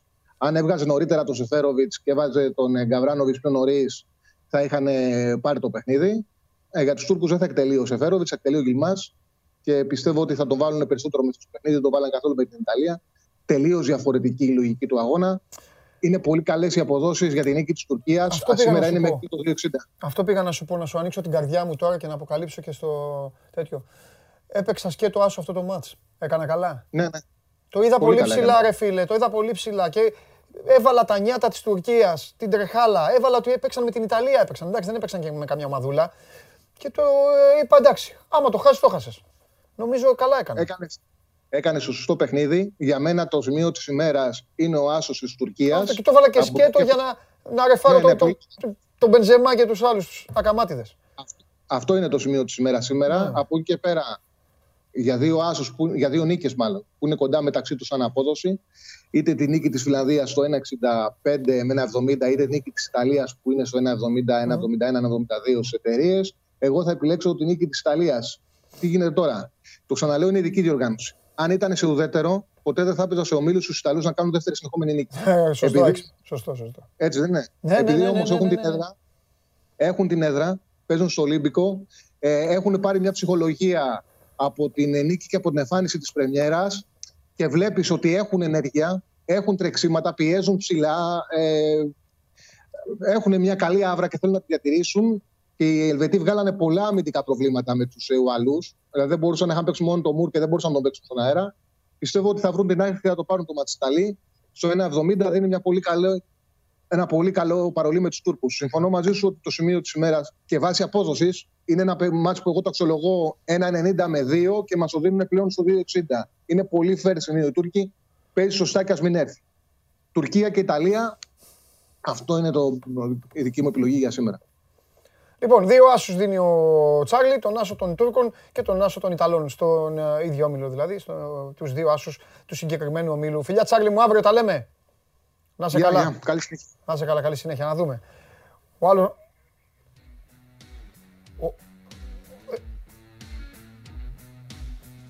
Το Μπούκερ πήρε Φενέρ. Η Φενέρ πήρε τον Μπούκερ, τον ανακοίνωσε και χωρίς Γιόκιτς οι Σέρβοι στο προολυμπιακό, όπως με ενημερώνει ο Γιώργος Περπερίδης. Ο άλλος λέει, καλά ρε Φερμίδης, εσένα σε είχα για φίλο εδώ πέρα. 0-0 Τουρκία-Ουαλία, σου είπα το έχω παίξει άσο και λες 0-0. Γιατί το κάνεις αυτό? Μου ήρθε στο δικό μου το Instagram, έχω σήμερα, φτιάχτηκε, Η Εθνική Γυναικών, μου στείλει ένας φίλος, η Εθνική Γυναικών μπάσκετ πάει στο Ευρωπαϊκό χωρίς γιατρό. Και διαμαρτύρεται εδώ, λέει ο Πιτίνο έχει 6 βοηθούς. Τέλος πάντων. Ακτήριο Καβαλιαράτος εδώ να μας τα εξηγήσει. Αν ισχύει αυτό που στέλνει ο φίλος. Euro, ευτυχώς που έχουμε και το Euro και ασχολούμαστε και ευτυχώς που υπάρχετε και όλοι εσείς που ζείτε. Παιδιά, να ρωτήσω εγώ κάτι. Τώρα μου γεννήθηκε η περιέργεια. Δημήτρη, Γιώργο, ξέρω. Αυτή η πόρτα γιατί είναι ανοιχτή? Εγώ φταίω. Δεν την έκλεισα εγώ. Μπήκε κάποιος. Θυμάστε. Την έχω αφήσει εγώ ανοιχτή, Μάλιστα. Έχουμε δύο πόρτες, τη μία την έχω αφήσει ανοιχτή. Ό,τι να είναι. Εγώ, έγραψα ιστορία πάλι. Λοιπόν, ιστορία γράφει το Show Must Go On Live. Τι να κάνουμε εδώ, μαζί με την Coca-Cola. Το μεγάλο χορηγό μας, μεγάλος χορηγός, στηρίζει δίπλα που είναι η μπάλα. Πέρα λίγο την μπάλιτσα. Με Coca-Cola πορεύεται βέβαια και το Euro 2020, η φοβερή και τρομερή διοργάνωση που κανονικά θα έπρεπε να έχει γίνει πέρυσι, αλλά η πανδημία τα έφερε έτσι και γίνεται φέτος με πολύ Coca-Cola λοιπόν για όλα τα ωραία απογεύματα και για όλες τις ωραίες αυτές βραδιές με τα μεγάλα τα ματσάκια.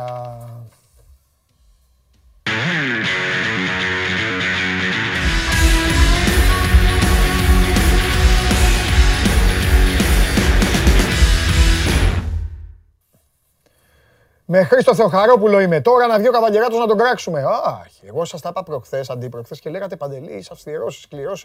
Καθόμουν έτσι, είπα τέτοιο. Χρήστο Καβαλιαράτος εδώ, μάρτυρες, είστε μάρτυρες. Τη βλέπετε κάθε μέρα την εκπομπή? Απαντήστε μου. Απαντήστε μου, τη βλέπετε κάθε μέρα? Θα αρχίσω να παίρνω απουσίες. Θεοχαρόπουλε, αδερφέ μου, τη βλέπεις κάθε μέρα την εκπομπή? Είσαι μαζί μου? Χθες δέχτηκα μικρή επίθεση. Μα γιατί όχι, δουλεύετε, υπάρχει πέπτη πλάνο.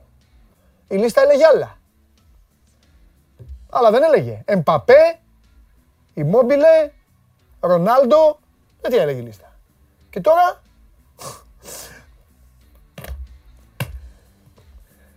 Παρακαλώ να δω τι γίνεται με την ψηφοφορία. Ορίστε, τα αδερφιά μου εδώ.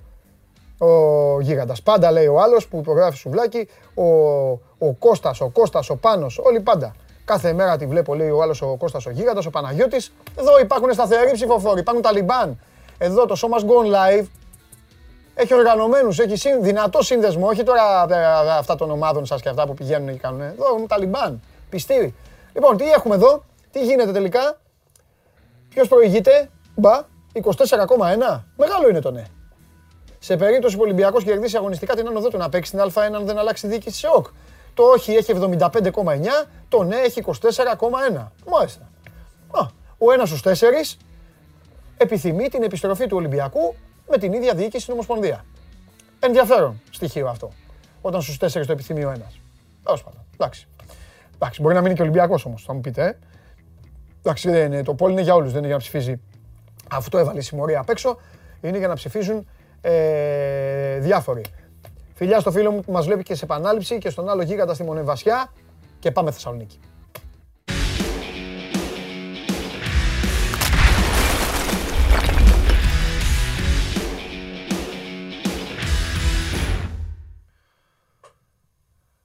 Αγόρι μου, πώς είσαι?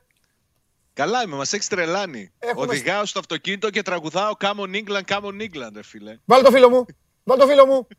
Το φίλο δεν με νοιάζει, δεν με νοιάζει στάση εργασίας. Το φίλο μου.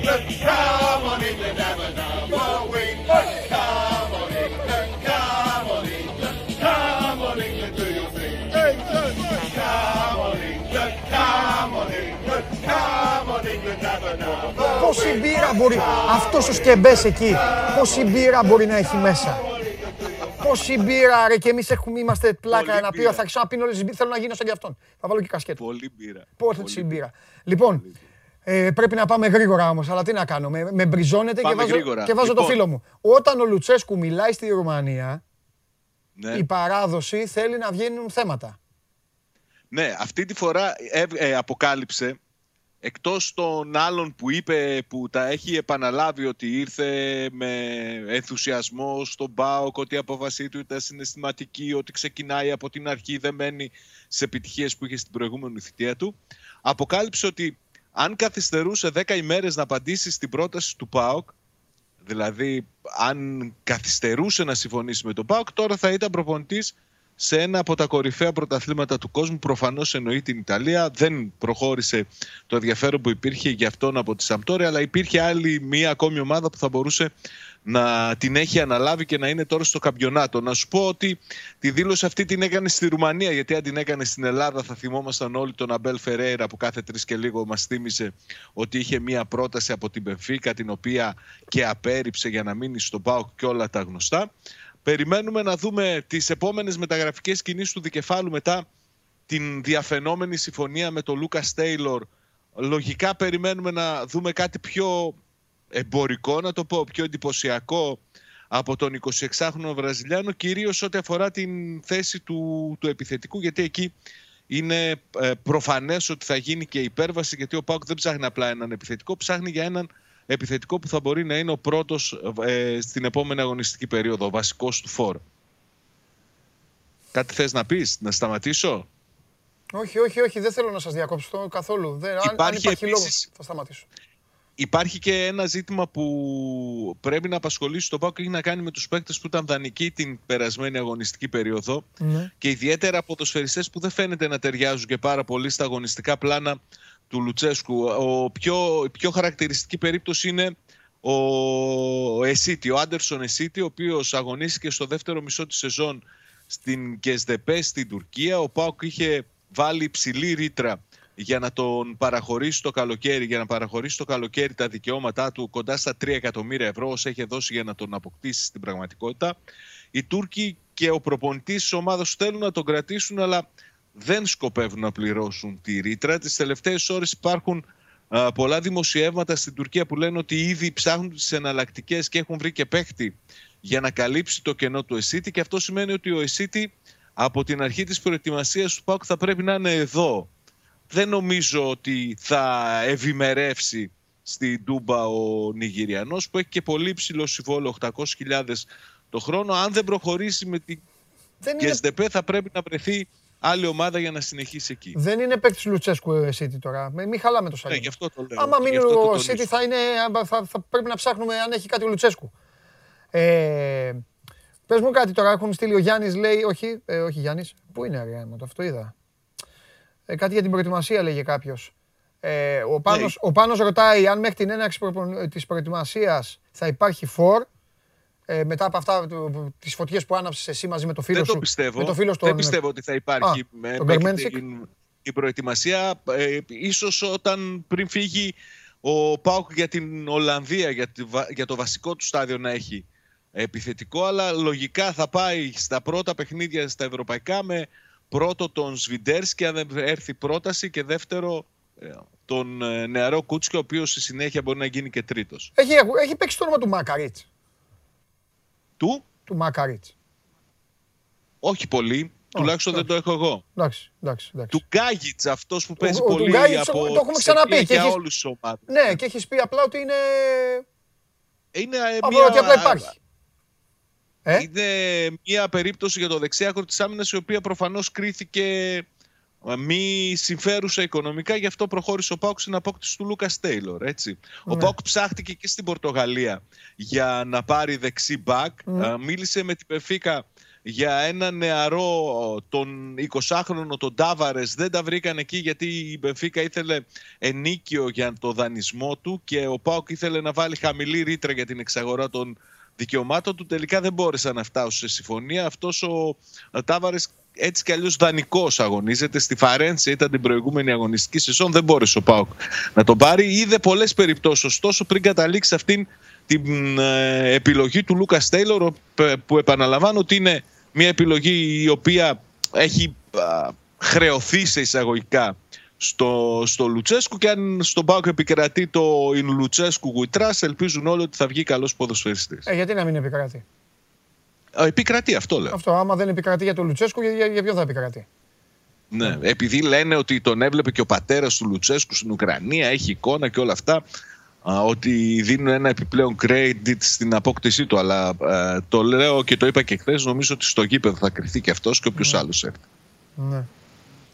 Τώρα ξέρεις τι γίνεται, Το μεγαλείο σου δεν το έχει κανένας. Μόνο ο Σάββας ο Τζιομπάνογλου μίλαγε ταυτόχρονα στο Show Must Go On Live και ταυτόχρονα με τον Ρασβάν Λουτσέσκου. Αυτό βέβαια, ναι. Αυτό βέβαια έχει να κάνει και με τη μαγεία του Ρουμάνου τεχνικού.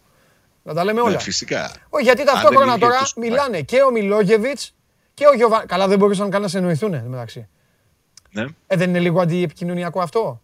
Να μιλάνε τώρα, ναι, την ίδια ώρα. Ναι. Θέλει κάποιος, δηλαδή, μπορεί να θέλει κάποιος άνθρωπος που δεν είναι ούτε ΑΕΚ ούτε Παναθηναϊκός. Να θέλει να παρακολουθήσει τι να πούν. Ο Γιοβάνοβιτς έκλεισε για ένα χρόνο στον Παναθηναϊκό. Ναι, για ένα χρόνο, ναι. Ο Μιλόγεβιτς. Δύο. Παραπάνω. Ναι, παραπάνω. Ναι. Έπρεπε να μιλήσει πρώτο ο Γιοβάνοβιτς, ρε φίλε. Αυτός είναι ο Σάβας. Ακούστε να δείτε. Είτε το θέλετε είτε όχι, ο Σάβας έχει δικά του κριτήρια. Οκ. Λοιπόν, δεν μου έχεις πει, θα έχουμε τώρα κανένα από τους δύο, Γιώργο. Θέλω να κάνω μια πάρα πολύ σοβαρή ερώτηση στο Σάβα. Και τι λένε, τι λένε ρε Σάβα. Σάβα, τι μπορεί να λένε και μιλάνε συνέχεια, ρε Σάβα. Τι να λένε. Μπεν Χουρ. Εντάξει, έχουν πολλά να πούν και έχει και ενδιαφέρον. Κάτσε, θα τα μαζέψουν τα παιδιά, θα μας τα δώσουν όλα μαζί. Πάμε στην ερώτηση. Και όχι, το θέμα είναι ότι δεν μπορώ να πάω. Το θέμα είναι ότι δεν μπορώ να πάω στο Σταύρο. Γιατί το μεγαλύτερο θέμα, το πιο αληθινό θέμα, το έχει ο Σταύρος. Αλλά δεν πάω τώρα, έχει κλήρωση ο Ολυμπιακός. Να γίνει και η κλήρωση. Εδώ μαζί θα τη βγάλουμε. Τι στεναχωριέσαι. Τι κάνει ο Παναγιώτης. Θέλω να σε ρωτήσω, ο Κυριάκος, τι ομάδα είναι στο Euro? Για μένα αυτή είναι πιο σοβαρή. Δεν έχει δείξει μεγάλη προτίμηση. Με την Αγγλία νομίζω ότι είναι. Με την Αγγλία νομίζω είναι. Μπράβο στον Κυριάκο και να του δείχνεις το φίλο μας. Λοιπόν, σε αφήνω γιατί έχω καταστροφέα. Έχω καταστροφέα, φιλιά. Κάτσε να δεις την εκπομπή. Σου χετεροένφια, τα εμβόλια και τα υπόλοιπα. Και εσείς ετοιμαστείτε. Στην τηλεόραση τη βλέπω, ξέρεις, στη μεγάλη οθόνη. Ναι, εννοείται, να απολαμβάνεις. Γεια σου, Σάβα μου, φιλιά αύριο, τα λέμε αύριο. Λοιπόν, αυτός ήταν ο Σάββας Γιωμπάνογλου. Παρακαλώ πάρα πολύ, ό,τι έχετε, μου έχετε στείλει στο δικό μου το λογαριασμό. Τα έχω κάνει screenshot. Εδώ, τάκ, τώρα θα μπει ο φίλος μου και κατευθείαν θα του υποβάλω. Τώρα εσύ, ρε Μάικ. Λέει καλημέρα Παντελή, αν μπορείς ρώτα τον καταστροφέα αν επιτρέπεται ανάμεσα από τις δύο δόσεις εμβολίου να πας διακοπές. Θα θες να του κάνω αυτή την ερώτηση.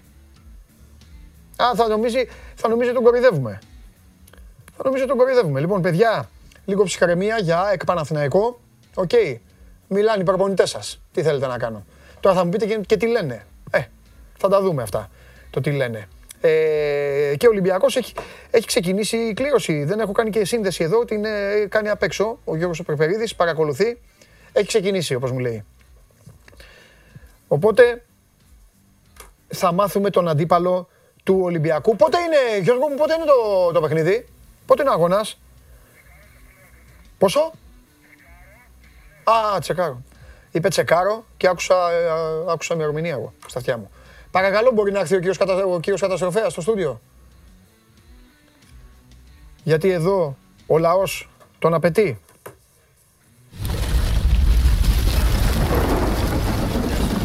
Άμα τον βλέπετε με πουκάμισα, έτσι, έτοιμο και αυτά. Τι να, σε φοβάμαι. Έχεις εμφάνιση καλοκαιρινής κηδείας, σε τέτοιο. Θες να είμαι πιο ανοιχτόχρωμος, θα προσέχω. Ναι, θέλω να είσαι, να φέρνεις χρώμα σε ένα χρωματιστό στούντιο, στα μάτια των ανθρώπων. Βλέπω Μουχαμεντάλι από πίσω, Μαραντόνα. Να φέρνεις κράτα την μπάλα, που είναι χρωματιστή, και να φέρνεις τέτοιο. Να φέρνεις ευτυχία, να φέρνεις χαρά, να φέρνεις τέτοια. Δεν σε ρωτάω. Θα την ανοίξω αυτή γιατί θα γίνει χαμός. Δεν με ρωτάς εσύ, θα σε ρωτήσω εγώ. Ναι. Καλημέρα Παντελή. Ρώτα, παιδιά, δεν έχετε τα ονόματα σας ακριβώς γιατί βάζετε δικά σας. Λοιπόν, καλημέρα Παντελή, ρώτα αν θέλεις το Μάνο μας.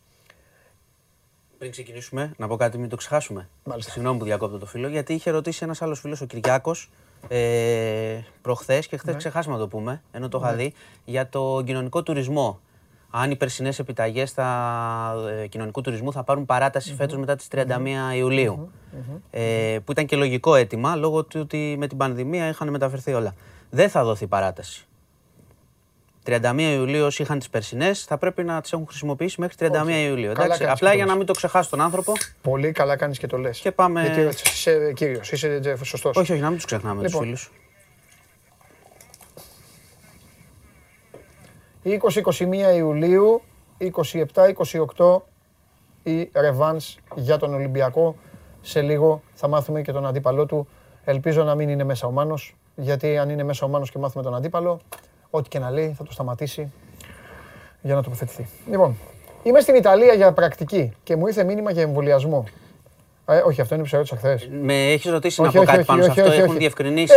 Δεν το έχω πετάξει, συγγνώμη. Έχω άλλο. Υπάρχουν πολλές διευκρινήσεις σχετικά με το AstraZeneca χθες. Από τον κύριο Θεμιστοκλέους είναι και το ρεπορτάζ του Γιώργου σήμερα του Σακά στο News 24/7. Που μπορεί πολλά να απαντηθούν από αυτά που θέλουν οι φίλοι. Δηλαδή, όσοι έχουν κλείσει την πρώτη δόση και δεν έχουν κάνει και είναι κάτω των 60 ετών, θα λάβουν email.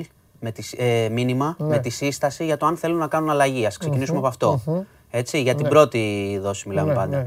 Έχουν βγει επίσης διευκρινιστικές για τα ερωτήματα που θέτεις κάθε φορά. Τι έχει γίνει, αν έχει νοσήσει κάποιος και κάνει την πρώτη δόση. Έτσι, όπως εσύ. Ξαναλέω, όπως σου είπα και χθες, το επανέλαβαν. Σε 10 μέρες θα μπορείς να βγάλεις το πιστοποιητικό. Ακυρώνεις μόνος στο ραντεβού. Το λένε, δεν έχει να πας και να ψάξεις κτλ. Μπαίνεις, ακυρώνεις, έχεις τελειώσει εσύ. Οκ, κατανοητό. Αν πάω θα μου το έκαναν. Τώρα δεν ξέρω αν θα δοκιμάσουμε το σύστημα, αν το λέει αυτός. Γιατί να πας να το κάνεις. Όχι, δεν έχω καμιά όρεξη να πάω. Στο λέω, το έχουν πει, είναι η τρίτη φορά που το λένε. Ωραία. Όποιος λοιπόν έχει περάσει. Και έχει κάνει. Όταν τον έχει περάσει. Έχεις περάσει και έκανες και την πρώτη δόση γιατί είχες περάσει το εξάμηνο. Ναι, το έκανα στους 6 μήνες και 15 μέρες. Μια χαρά. Έτσι έτυχε. Έχεις καθαρίσει. Καθάρισα. Ναι, και θα έχεις δικαίωμα σε λίγες μέρες. Θα πάρεις πιστοποιητικό. Ναι, σε λίγες μέρες θα πάρεις πιστοποιητικό. Εγώ το έχω πει. Με εμβόλια να είμαστε όλοι και όχι άρνηση και αυτά. Αλλά ο λόγος που με έκανε να επισπεύσω είναι να μπορώ να πάω έξω. Μην πάθουμε καμιά νύλα. Όχι. Παίζουμε με την Norwich. Ξεκίνημα, πρώτη αγωνιστική. Θα πας. Μην με κλείσεις μέσα. Όχι. Έχει γενέθλια ο coach. Θα πας. Πούντος. Σήμερα τον έκρυψες. Ρε παιδιά, φέρτε τον coach, ρε παιδιά από μέσα. Λοιπόν, πάμε λίγο με τη σειρά γιατί μπορεί να καλύψουμε. Ναι, μπορεί να καλύψουμε και πράγματα. Ωραία. Καλησπέρα, είμαι ο Βασίλης. Έχω μια ερώτηση για τον Μάνο. Είμαι ηλεκτρολόγος σε Κοραζερόπλιο. Εδώ λοιπόν όταν ήρθα 6 Μαΐου, έκανα στις 11 την πρώτη δόση έχοντας νοσήσει με κορονοϊό ακριβώς 91 μέρες πριν. Λόγω πρωτοκόλλου εταιρείας από τις 6 Μαΐου ήμουν καραντίνα στο πλοίο σε δωμάτιο. Στις 22 κάνω PCR test για να βγω και βγαίνω θετικός. Με κρατάνε άλλες 10 μέρες και βγαίνω από καραντίνα 1 Ιουνίου. Στις 3 με βάζουν και κάνω τη δεύτερη δόση. Pfizer. Όπως καταλαβαίνεις. Με αυτό μπορώ στην Ελλάδα να πάρω το πράσινο πιστοποιητικό. Σε ευχαριστώ και συγγνώμη. Έχει κάνει δεύτερη δόση ο άνθρωπος. Ναι, αφού έχει κάνει δεύτερη δόση. Πώς δεν μπορεί. Πες χρόνια πολλά στον coach. Χρόνια πολλά coach. Και κάτι ακόμα που το ρωτάτε. Μισό λεπτό. Έχουμε είδηση. Κάτι που σε ενδιαφέρει πιο πολύ. Πες το. Πώς. Τι είναι αυτά, Γιώργο, τι ομάδες είναι. Πού κάτα. Μα αυτές. Κόνας Κουέι. Κόνας Κουέι, ο Αλία. Τι είναι αυτά. Αλασκέρτ, Αρμενία. Αυτές είναι. Από πάνω τους θα περάσει ο Ολυμπιακός. Δεν θα ασχοληθώ. Θα μου πεις με ποιον να παίξουμε μετά. Να ασχοληθώ τώρα με αυτό εδώ. Γιατί, τι μου. Δεν θα πω τίποτα, συνεχίζουμε. Ο νικητής του ζευγαριού, Κόνας Κουέι. Πώς την είπες. Κόνας Κουέι από την Ουαλία. Βλέπετε, να δείτε Τουρκία-Ουαλία. Με την. Καμία σχέση. Καμία σχέση αυτό. Με την Αλασκέρτ από την Αρμενία. Όποιος περάσει 20 του μήνα. Παίζει με τον Ολυμπιακό. Φαντάσου τώρα, και αυτό είναι Champions League. Πόσο νωρίς έχει πάει. Φαντάσου στο άλλο που είναι οι άλλοι. Τι έχεις να ακούσεις. Μαζέψτε βαθμούς. Τρώνε τα μουστάκια. Μόνοι μας θυμάστε που βγαίναμε και τι κάναμε τώρα. Να παίζουμε τώρα με αυτούς εδώ μπορείς να τους πεις κιόλας. Τέλος πάντων. Λοιπόν, αυτό είναι παιδιά. Τα υπόλοιπα, με αυτά τα μεγαθύρια έπεσε ο Ολυμπιακός. Τα υπόλοιπα θα τα συζητήσουμε με τον Σταύρο Γεωργακόπουλο. Λοιπόν, εντάξει, μπορεί να το πάρει το πιστοποιητικό, Ναι, και κάτι ακόμα. Επειδή το έχουν ερωτήσει πολλοί, έχω νοσήσει και δεν είχα προλάβει και έχω κάνει τις 2 δόσεις. Περίμενε. Γιώργος, σε κράζει ο κόσμος. Λάθος λέει μου τα έχεις πει. Δυναμό τυφλίδας. Άμα τα καλά. Θα βάλω τα κλάματα, παιδιά. Εντάξει, θα προκριθούμε. Ζωντανή εκπομπή είμαστε. Λοιπόν, ναι, μπράβο. Κρατήστε το συμπέρασμα. Θα το σώσω εγώ, Ακούστε. Όποιον και να πέσει, θα πέσει. Πώς το πω, Μάνος. Έλα, ρε, εντάξει. Ρε, τι γίνεται. Τελικά. Δυναμό ή νεύτσι, λέει. Άλλο έχουμε. Όχι, Γιώργο. Άκου να σου πω τι θα γίνει αυτή τη φορά. Αυτή τη φορά θα μπεις εσύ τώρα μέσα, θα πεις στον κόσμο και θα πεις ποιος θα είναι ο αντίπαλος. Είμαι σωστός. Όχι, αδερφέ, δεν θα κάτσω εγώ να τρώω εγώ το τέτοιο εδώ από το λαό και έχει δίκιο ο κόσμος. Ο άλλος μου λέει σωστά είπες, Παντελή. Η διασταύρωση μετά είναι αυτή. Χαμός γίνεται. Α, κάτσε. Είναι... Μαλλιοτραβήγματα βλέπω, περπερίδι με αυτούς. Έχουμε και δεύτερη διασταύρωση. Ναι, μετά λέει. Και είναι όλοι αυτοί. Όχι, μετά είναι το δυναμό τυφλίδας Νεύτσι Μπακού. Το μετά λένε τώρα. Οπότε σωστά το έχει πει ο Περπερίδης. Μετά από αυτό το μεγαθύρι. Αν το έχει πει σωστά, θα τον φέρω μέσα να σας ξεφτυλίσει. Συγγνώμη. Όχι, άνοιξε πόρτα.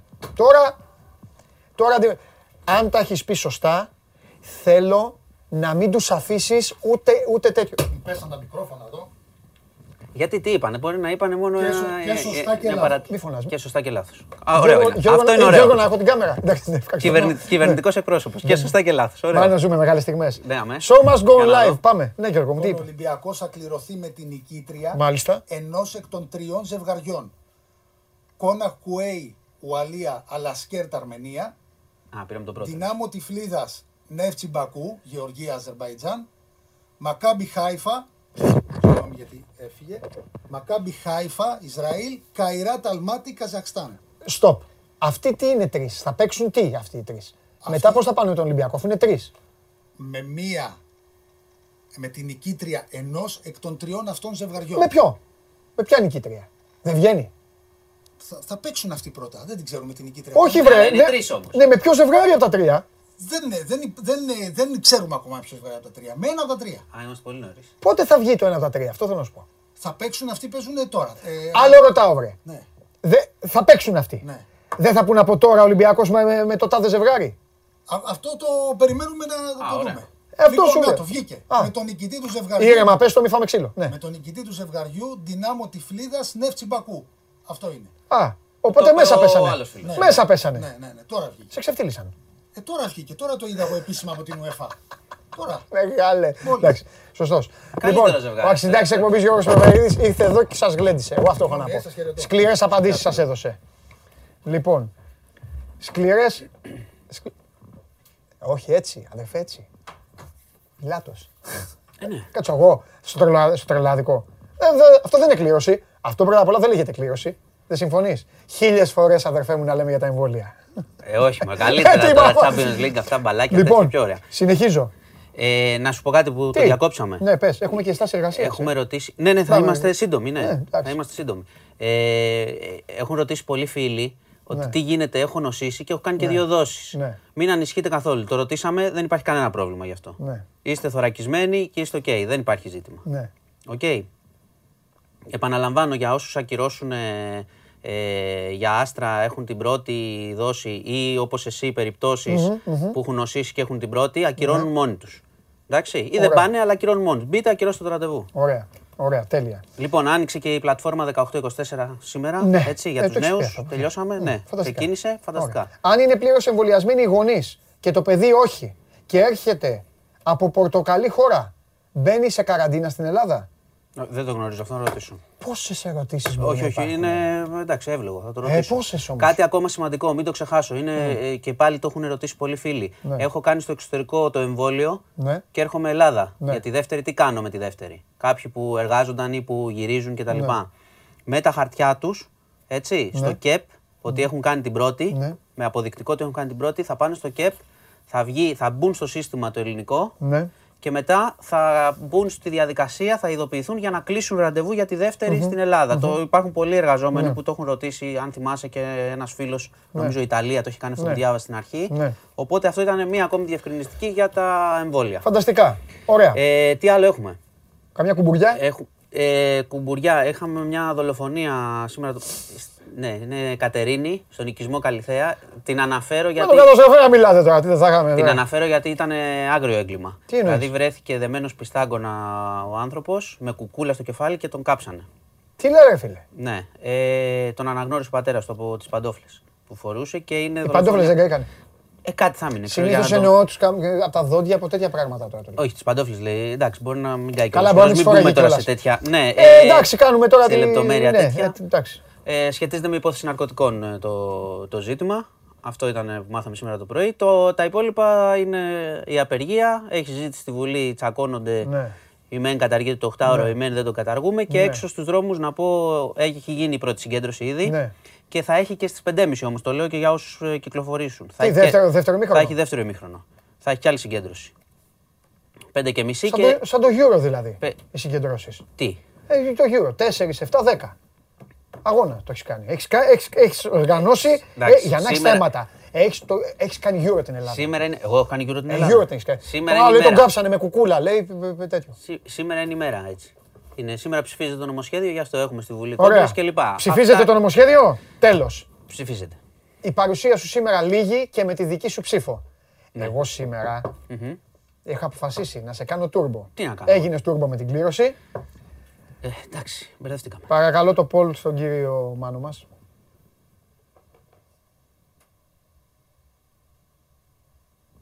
Μάλιστα. Θα μου δείξει αποτέλεσμα ή να απαντήσω πρώτα. Όχι, θα απαντήσεις. Δεν έχει το ποτέ, δεν βάζει. Έχει μόνο ναι, όχι. Ήμουν σίγουρος. Αυτή είναι η απάντηση. Δείξτε το αποτέλεσμα. Μάλιστα. Βλέπεις, υπάρχει ένα 22,3 που θα πρέπει να ψάξετε να τους βρεις ποιοι είναι. Οι απόψεις είναι σεβαστές. Θα σας βρει. Προσέξτε. Λοιπόν, πάρ' το αναψυκτικό σου. Το παίρνω, φεύγω. Αύριο περισσότερο, θα σε απολαύσω. Γιατί είμαστε εξαιρετικοί. Έχεις κάνει και στα σεγάσια, έχεις κάνει και αυτό. Το κάνω εγώ. Εντάξει, ναι, ρε παιδί μου. Ό,τι γίνεται, στα χρεώνεσαι. Λοιπόν, Μάνος Κοριανόπουλος, ο φίλος μας, ο αδερφός μας, εδώ, διευθυντής του News 24/7 για έγκυρη ενημέρωση. Χαμός γίνεται. Λοιπόν, έχω νέα. Πρώτα απ' όλα, έστειλε ο φίλος να πω κάτι. Γιατί εγώ την απολαμβάνω την εκπομπή. Ο Κώστα τον λένε, έγραψε. Είναι ο άνθρωπος που έστειλε το δυναμό τυφλίδας και αυτά και λέει συγγνώμη, λέει Παντελή, λέει συγγνώμη, εγώ το είδα λάθος και αυτά. Μη ζητάς συγγνώμη ρε, ωραία περνάμε. Σιγά, τι δεν θα μαθαίναμε ποιο θα είναι το ζευγάρι, τι τρελαίνεστε. Πήγε ο Γιωργάρας μέσα, γλεντήσαμε και το Γιωργάρα εδώ, με μαλλία, φάνα και αυτά, έχει αποθεωθεί, με υπολογιστή, πέταξε κάτω το μικρόφωνο, τον κυνηγάνε μέσα, τώρα, άξι. Γι' αυτό γίνεται αυτή η εκπομπή, για να περνάμε καλά. Και ποιος πρέπει να περνάει καλύτερα από όλους, έτσι μπράβο, εγώ. Πάμε Παναθηναϊκό.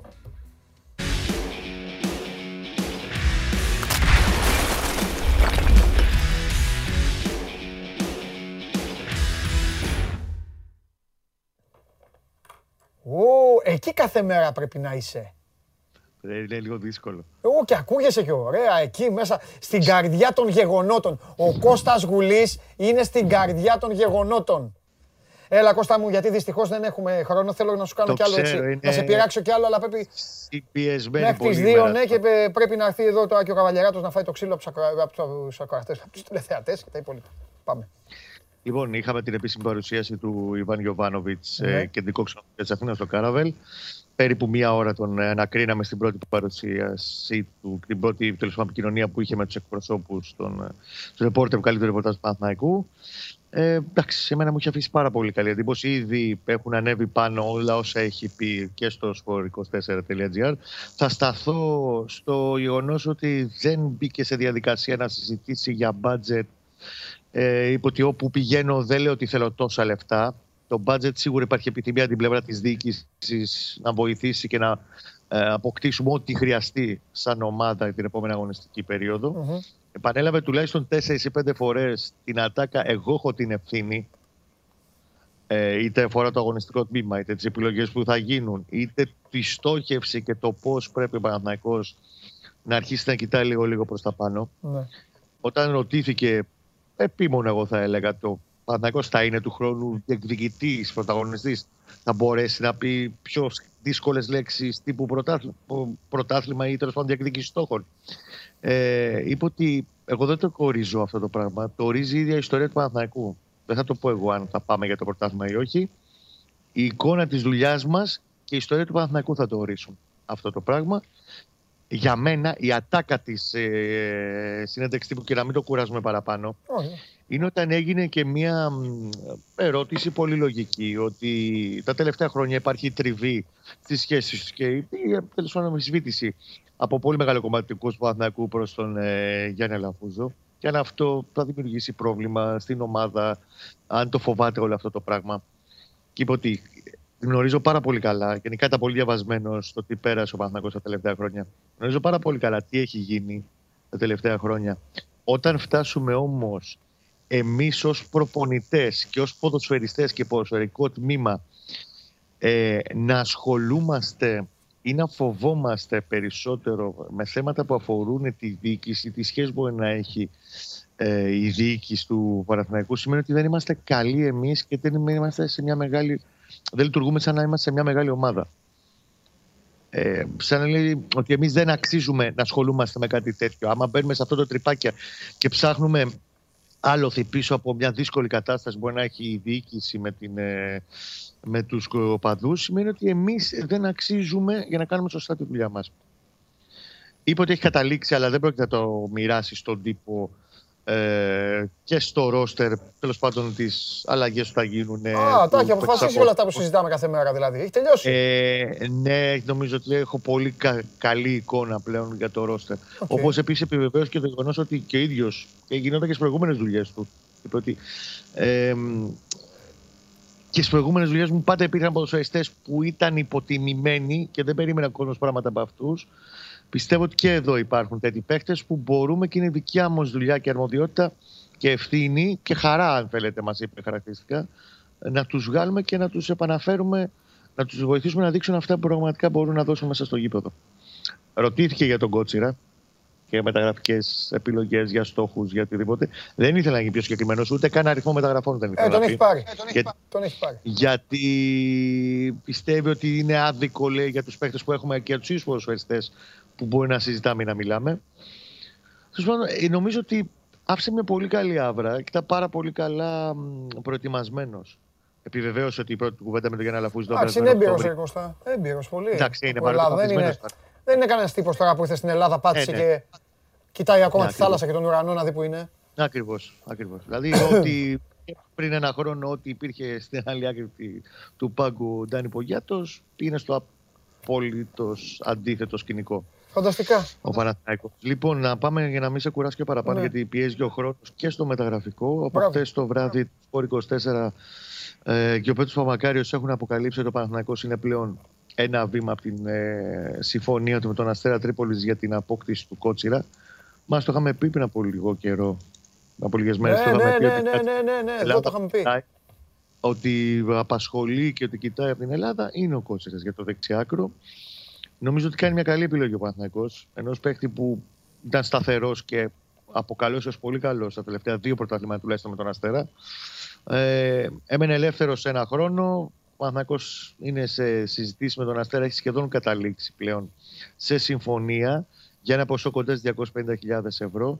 Στην όλη διαδικασία δεν αποκλείω να μπουν μέσα και αντάλλαγμα κάποιος από τους νεαρούς ποδοσφαιριστές του Παναθηναϊκού, από τους νεαρούς επαγγελματίες, δηλαδή να δοθεί σαν αντάλλαγμα. Τώρα ποιος θα είναι αυτός ή πού θα κάτσει μπίλια, άτσα το δούμε στην πορεία, αλλά νομίζω ότι μπορεί και εντός της ημέρας η μεταγραφή του Κότσιρα να κλείσει και να είναι και η πρώτη μεταγραφή που θα γίνει. Εντάξει, ξεκινάει με έναν καλό παίκτη της Super League ο Παναθηναϊκός. Ακριβώς. Και νομίζω ότι επιβεβαιώνει και αυτό ότι θέλουν. Μας το λέγαμε προχθές ότι δεν θέλει ξενομανία, δεν θέλει 10 ξένους.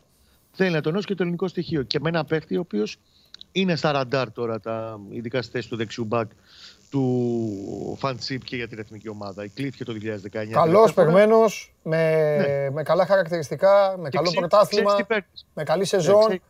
Τον Παναθηναϊκό θα τον ανεβάσω στη ζυγαριά μόλις μου πεις πού θα πάνε το 1 και το 1 εκατομμύριο. Εκεί να περιμένουμε. Τα υπόλοιπα. Στις θέσεις κλειδιά, ακριβώς. Έτσι. Φιλιά, Κωστάρα μου. Φιλιά, πολύ ωραία. Εκεί να είσαι και αύριο. Τα λέμε εκεί να είσαι. Δύσκολο, δεν σε βλέπω. Φιλιά. Λοιπόν, Κώστας Γουλής από τηλεοφόρο, και επειδή το Show Must Go On Live είναι η εκπομπή των εξελίξεων, η εκπομπή που ποτέ δεν μπορείς να κοιμάσαι ήσυχος, και σας έχω πει από την πρώτη μέρα που βρεθήκαμε ότι μπορεί live να ανατραπούν τα πάντα, μπορεί live να βλέπετε ανθρώπους και μετά να αναγκαστείτε να τους ξαναδείτε. Τι σημαίνει αυτό? Δείτε τι σημαίνει αυτό. Δεν θέλεις, παραδέξου το, δεν θέλεις να φύγεις από την εκπομπή, θες να σε δω συνέχεια. Αυτό είναι αλήθεια. Τι έκανε η ομάδα. Θέλω να τη συμπαρουσιάζω. Έτσι. Αυτό το θέλω κι εγώ. Άμα κατέβεις, έλα. Πες μου τι έκανε η ομάδα, τι έγινε. Για να εμφανίζεσαι ξανά είναι ή για καλό ή για κακό. Υπάρχει η συμφωνία για την ανανέωση του συμβολέου του Ομάρ Ελ Καντουρί. Οι δύο πλευρές τα βρήκαν. Περιμέναμε ότι αυτή την εβδομάδα θα προκύψουν και οριστικές εξελίξεις. Η συμφωνία προβλέπει συνεργασία για τα επόμενα 3 χρόνια. Στην πραγματικότητα είναι 2+1. Ο τρίτος χρόνος θα ισχύει σε περίπτωση που ο Καντουρί αγωνιστεί στη δεύτερη χρονιά του στο 50% των αγώνων που θα δώσει ο ΠΑΟΚ, κάτι που λογικά θα σημαίνει ότι θα είναι από τους βασικούς ποδοσφαιριστές στην προσπάθεια του δικεφάλου. Τα χρήματα είναι στα επίπεδα τα οποία ήθελε εξ αρχής να κλείσει τον Μαροκινό ο δικέφαλος, δηλαδή λιγότερα από αυτά που έπαιρνε με το ισχύον του συμβόλαιο μέχρι τώρα. Ωραία. Αλλά φαίνεται ότι υποχωρεί ο Καντουρί για να μείνει. Είχε δηλώσει και ο ίδιος ότι θέλει να συνεχίσει την καριέρα του στο ΠΑΟΚ και βρήκαν οι δύο πλευρές συμφωνία. Η αλήθεια είναι ότι ο Καντουρί δεν είχε βρει πρόταση μεγαλύτερη ή τουλάχιστον στα επίπεδα των χρημάτων που έπαιρνε μέχρι τώρα στο ΠΑΟΚ. Από την άλλη πλευρά όμως έχει από καιρό εγκαταλείψει αυτόν τον νόστο για επιστροφή του στο καμπιονάτο. Η οικογένειά του περνάει πολύ καλά στη Θεσσαλονίκη και ήταν και δική του επιθυμία να συνεχίσει. Επιθυμία και του ΠΑΟΚ να συνεχίσει τη συνεργασία μαζί του, που έγινε και περισσότερο έντονη μετά την επιστροφή του Ρασβά Λουτσέσκου. Ο Καντουρί για τον Λουτσέσκου είναι ένας ποδοσφαιριστής που πάντα μπορεί να υπολογίζεις σε αυτόν, άσχετα αν τον έχει κατά διαστήματα, δεν τον είχε για λόγους τραυματισμού. Τέλεια, φιλιά, έλα. Καντουρί και στον ΠΑΟΚ του χρόνου να του κάνεις συνεντεύξεις, να μιλάτε εκεί, έλα. Τον κράτησες, πάει και αυτό. Να δούμε τον επόμενο. Τον έχουμε τον κύριο. Ο κύριος Μιλόγεβιτς τελείωσε. Ο κύριος Γιοβάνοβιτς πίνασε. Πεινάω κι εγώ, γι' αυτό το λέω. Τυχερός ο Γεωργακόπουλος. Τελευταίος. Ο Σταύρος τώρα προσπαθεί να βρει ποιος είναι ο επόμενος αντίπαλος του Ολυμπιακού. Μετά τον αχτάρμα που έχει γίνει. Άκου τώρα. 3 ζευγάρια. Από τους 3 λέει θα πούν τη μία και μετά καταλήξανε. Και τελικά. Τη φλίδα, πέστε πάλι. Τη φλίδα δεν τη σημείωσα. Όταν τις έλεγες. Καλά, δεν πειράζει, εντάξει. Έτσι κι αλλιώς τώρα πάμε σε ΑΕΚ. Στείλτε ό,τι θέλετε για την ΑΕΚ, παιδιά, για παίκτες στο Instagram, γιατί εδώ το ξαναλέω. Ναι. Δυνάμω Τυφλίδας. Μέτσι. Νεύτσι Μπακού. Πάμε ΑΕΚ.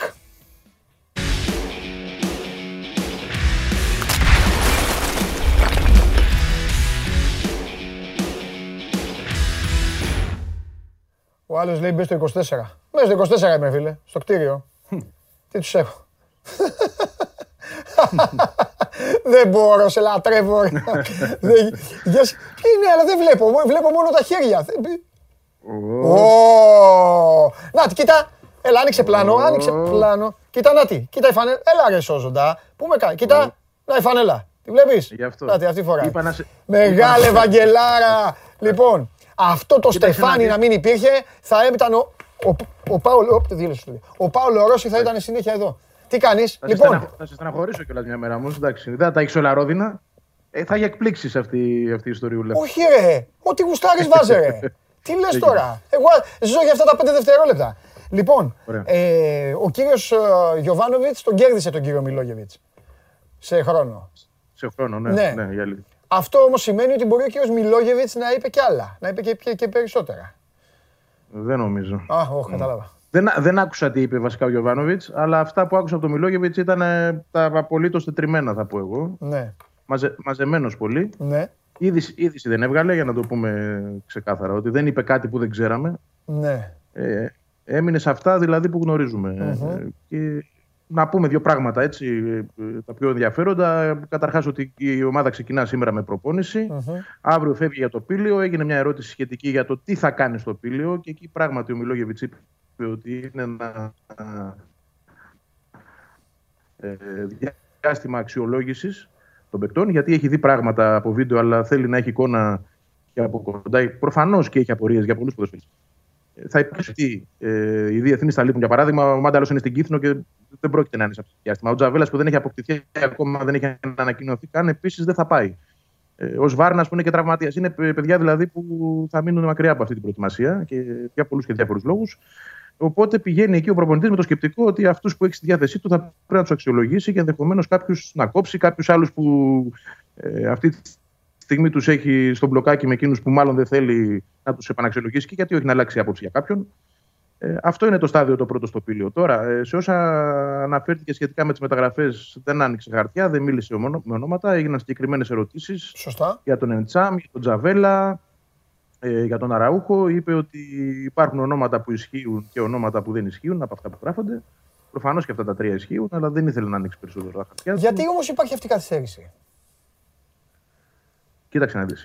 Υπάρχει απάντηση και στις περιπτώσεις. Δηλαδή, ο Εντσάμ, η ΑΕΚ έχει συμφωνήσει με τον Εντσάμ, εγώ το θεωρώ δεδομένο. Απλώς δεν έχει μείνει ελεύθερος. Όσο δεν μένει ελεύθερος, αυτό έχει συμφωνήσει με τον Ατζέντη. Δεν μπορεί να το ανακοινώσει. Okay. Το δεν μένει ελεύθερος έχει να κάνει καθαρά Εντσάμ Celtic ή και ΑΕΚ Celtic? Γιατί είναι διαφορετικό αυτό. Όχι, Εντσάμ Celtic. Κοίταξε να δεις. Δεν είναι ακριβώς με συμβόλαιο. Υπάρχει η οψιόν την οποία έχει Celtic. Αν δεν την ανανεώσει, ο παίκτης είναι ελεύθερος. Προφανώς αυτή τελειώνει το τέλος του μήνα. Μπορεί να είναι και ημερολογιακό να πούμε στον κόσμο. Αυτό. Πολύ πιθανόν. Μπορεί να είναι και... Με τον Τζαβέλα, αυτό που έχουμε πει και τις προηγούμενες μέρες, η ΑΕΚ θέλει να ρίξει λίγο τον πύχη των χρημάτων. Από τις 400.000 ευρώ που είναι η οψιόν αγοράς να το κατεβάσει αρκετά. Δεν ξέρω κατά πόσο θα είναι εφικτό αυτό. Και για τον Αραούχο, αυτό θεωρώ ότι θα πάει πίσω απ' όλα. Η Τουρκία έναν παίκτη που τους έχει βοηθήσει κιόλας. Απ' την άλλη, αν ο Τζαβέλας τους έχει πείσει ότι τελείωσα, θέλω να γυρίσω στη χώρα μου, έχω συμφωνήσει με την ΑΕΚ, κάποια στιγμή θα αναγκαστούν. Τώρα αν το 4 γίνει 2... Εντάξει, και 3 να γίνει. 3 μπορεί να γίνει, αλλά να πέσουν στα μισά δεν ξέρω, δεν νομίζω. Κοίταξε να δεις, μπορεί να είναι και ο τρόπος αποπληρωμής, έτσι. Μπορεί να θέλει να το δώσει σε 4 δόσεις, πήγε το ποσό.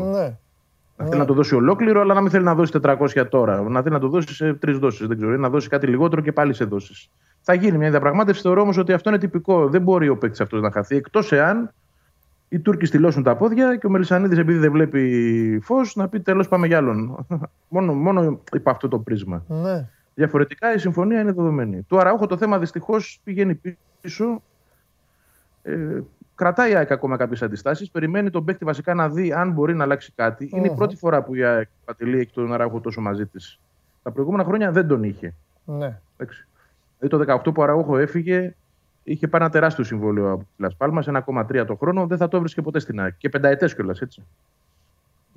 Επιπλέον 2 χρόνια υπάρχουν σε αυτό. Τώρα έχει αλλάξει το μυαλό του, θέλει να φύγει, θέλει να έρθει πίσω στην ΑΕΚ. Οπότε έχει μια βάση το ΑΕΚ να περιμένει από εκείνον να ανοίξει λίγο το δρόμο. Γι' αυτό κολλάνε αυτά τα θέματα. Ωραία. Ωραία. Νομίζω ότι αύριο θα έχουμε να συζητήσουμε πράγμα. Επειδή ξέρεις, τώρα είναι οι ώρες που θα κυλήσουνε. Που θα βγείτε, έτσι γίνεται σε αυτή τη δουλειά, τι να κάνουμε και το γουστάρει και ο κόσμος.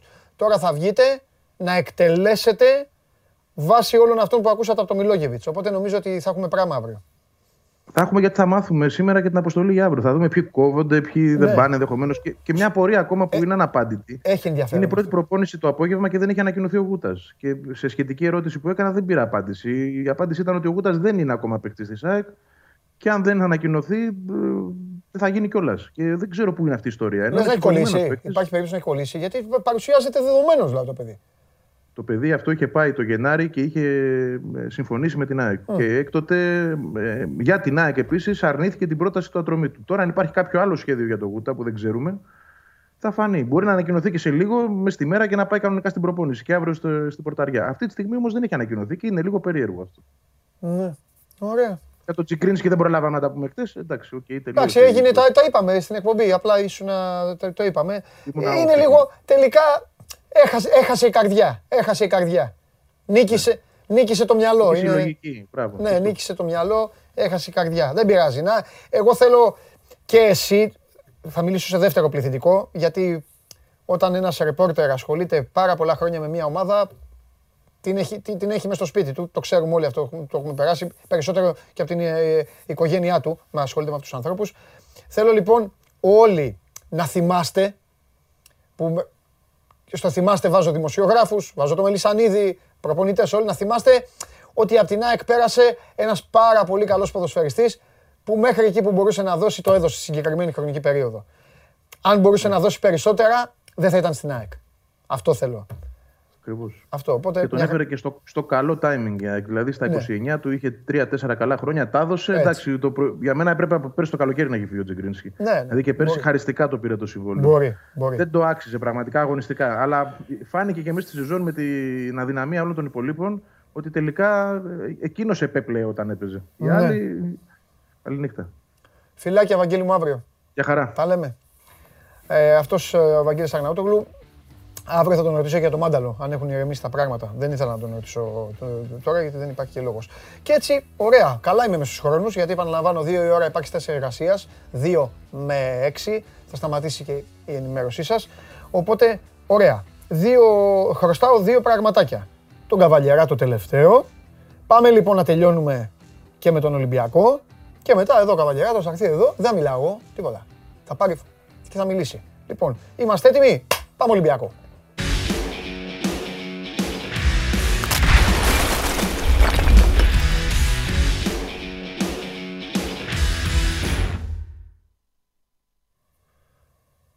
Κάτι προσπαθεί να μου πει ο Γιώργος Σταύρου μου και δεν τον άκουσα. 2 φορές πάλι, για πες το. Α, οκ. Λοιπόν, έγινε μακελιό εδώ στην εκπομπή, σου αποκαλύπτω, με αντίπαλο Ολυμπιακό. Όχι, εμένα Σταύρο μου, επειδή είμαι μόνος μου, έχεις έρθει εξάλλου, σε αυτό το στούντιο κλεισμένος, με φώτα, με κάμερες, με ένα ακουστικό και πρέπει... Δεν μπορώ, κατάλαβες, δεν μπορώ να ενημερώνομαι, να στέλνω μηνύματα ή να κάνω να ράνω, γιατί πρέπει να μιλάω και με εσάς. Αλλιώς θα λέγες εσύ, τι κάνει αυτός ο βλάκας. Δεν μιλάει ο βλάκας μαζί μου, κάνει τέτοιο. Λοιπόν, εμένα δεν θα με πιάνουν κοροϊδό εδώ, ο κύριος Περπερίδης και οι κύριοι εδώ φίλοι τηλεθεατές. Τους έβαλα λοιπόν να φάνε. Ποιος πάει να σε ενοχλήσει, Σταύρο μου? Ποιος είναι εκεί? Βγάλε τον στην κάμερα να γίνει πανικός. Λοιπόν, τους έβαλα να φάνε τα μουστάκια τους. Ξεκάθαρα. Βέβαια, θα τους άφηνα. Τελικά βρέθηκε το ζευγάρι πάντως, να ξέρεις. Μείνε ήσυχος, θα παίξει ο Ολυμπιακός. Ναι. Και όπως είπε και ο Χωριανόπουλος, έλα την επόμενη κλήρωση, αυτή δεν με ενδιαφέρει. Δεν έχει και πολύ άδικο εδώ που τα λέμε. Ναι. Μια γρήγορη ματιά που έριξα στα ρόστερ της Δυναμό Τυφλίδας και της Νεύσκη Μπακού, της ομάδας δηλαδή από τη Γεωργία και της ομάδας από το Αζερμπαϊτζάν, που ο νικητής θα αντιμετωπίσει τον Ολυμπιακό στο δεύτερο προκριματικό, ναι. Δεν έχει κάτι να φοβηθεί ο Ολυμπιακός, ξεκάθαρα. Είναι ομάδες με πολύ πιο χαμηλό δείκτη δυναμικότητας. Εντάξει, πολύ πιο ελαφριές φανέλες ευρωπαϊκά. Θα σου έλεγα, ωστόσο, αφού ξεκαθαρίσουμε ότι το πρώτο παιχνίδι του δεύτερου προκριματικού θα γίνει 20 ή 21 Ιουλίου στο Φάλιρο και ο Παναθηναϊκός 27 ή 28 στην έδρα της ομάδας που θα περάσει. Μάλιστα. Να πω λοιπόν ότι από τις δύο ομάδες, αυτή που είναι πεζούμενη αυτό το διάστημα, έχει 18 παιχνίδια δηλαδή, γιατί έχει ξεκινήσει εδώ και μήνες το πρωτάθλημά της, είναι η Δυναμό Τυφλίδας. Δηλαδή μιλάμε για δύο ομάδες περίπου ισοδύναμες, που η μία είναι σε full αγωνιστικό ρυθμό, η άλλη δεν έχει ξεκινήσει ακόμη. Άρα, υπό αυτή την έννοια, ίσως η Δυναμό Τυφλίδας έχει ένα προβάδισμα. Που θα παίξει και το πρώτο παιχνίδι από τα δύο στην έδρα της, του πρώτου προκριματικού. Εντάξει, ο Ολυμπιακός τώρα με την εμπειρία που έχει, με την προϋπηρεσία που έχει τα προηγούμενα χρόνια σε προκριματικές φάσεις απέναντι σε πολύ πιο δύσκολες ομάδες, λογικά την πρόκριση πρέπει να την καθαρίσει από το πρώτο παιχνίδι εδώ στο Φάλιρο και να πάει έτσι ένα ωραίο διημεράκι είτε στη Γεωργία είτε στο Αζερβαϊτζάν. Ωραία. Πάμε λίγο γρήγορα. Με το Χολέμπας τι γίνεται? Τίποτα ακόμα. Δεν είχαμε κάποιο νεότερο. Φαίνεται ότι ο Χολέμπας το σκέφτεται, κάτι περιμένει. Προχωράει ο Ολυμπιακός. Αυτό πήγα να σου πω, ρε παιδί μου. Ο Χολέμπας ήταν το σκεπτικό του. Το έχεις πει και εσύ, αν θυμάμαι καλά. Ο Χολέμπας είχε το σκεπτικό να έρθει να παίξει όσο παίξει και να σταματήσει. Σωστά. Αυτά αλλάζουν. Εμένα έχει αρχίσει να μου εμπειρικά να μου έρχεται έτσι η άβρα ότι ο Χολέμπας μη συνεχίσει να παίξει αλλού. Δεν το αποκλείω ως ενδεχόμενο. Γιατί έχουμε μεταφέρει ένα σκεπτικό. Ο Χολέμπας γύρισε να παίξει στον Ολυμπιακό, τιμή Σένεκεν ουσιαστικά. Με ένα συμβολικό ποσό. Εντάξει. Φαντάσου πώς είδες όμως, γι' αυτό λέω και στον κόσμο. Μη βγάζετε συμπεράσματα νωρίς, μη βγάζετε, μη λέτε. Είδατε τι είπε ο Σταύρος. Γύρισε να παίξει στον Ολυμπιακό τιμή Σένεκεν με ένα συμβολικό ποσό. Και δείτε όλη την πορεία και πού κατάντησε και με 3 πίσω και αριστερό στόπερ βασικό και μπλα μπλα μπλα. Για να δείτε ότι με αυτά δεν βγάζει άκρη. Ούτε στο ποδόσφαιρο ούτε στο μπάσκετ. Συνέχισε. Πολύ σωστά. Συνέχισε. Λοιπόν, από εκεί και πέρα είχε γίνει μια κουβέντα με τον Χολέμπας να συνεχίσει. Ο προπονητής είναι θετικός. Mm-hmm. Εικάζω, ή εν πάση περιπτώσει οι πληροφορίες λένε, για να το πω πιο σωστά, ότι ο Χολέμπας ήθελε, σε περίπτωση που έμπαινε στη διαδικασία να συνεχίσει, ένα πιο καλό ποσό. Ο Ολυμπιακός δεν δείχνει να καίγεται για το αν θα συνεχίσει ή όχι ο Χολέμπας στα 37 του. Ναι. Ναι, μεν, αλλά φαίνεται ωστόσο ότι μέχρι τώρα υπάρχει πρόθεση να έρθει ένα άλλο αριστερό μπακ. Okay. Να υπάρξει όποια ενίσχυση υπάρξει στόπερ.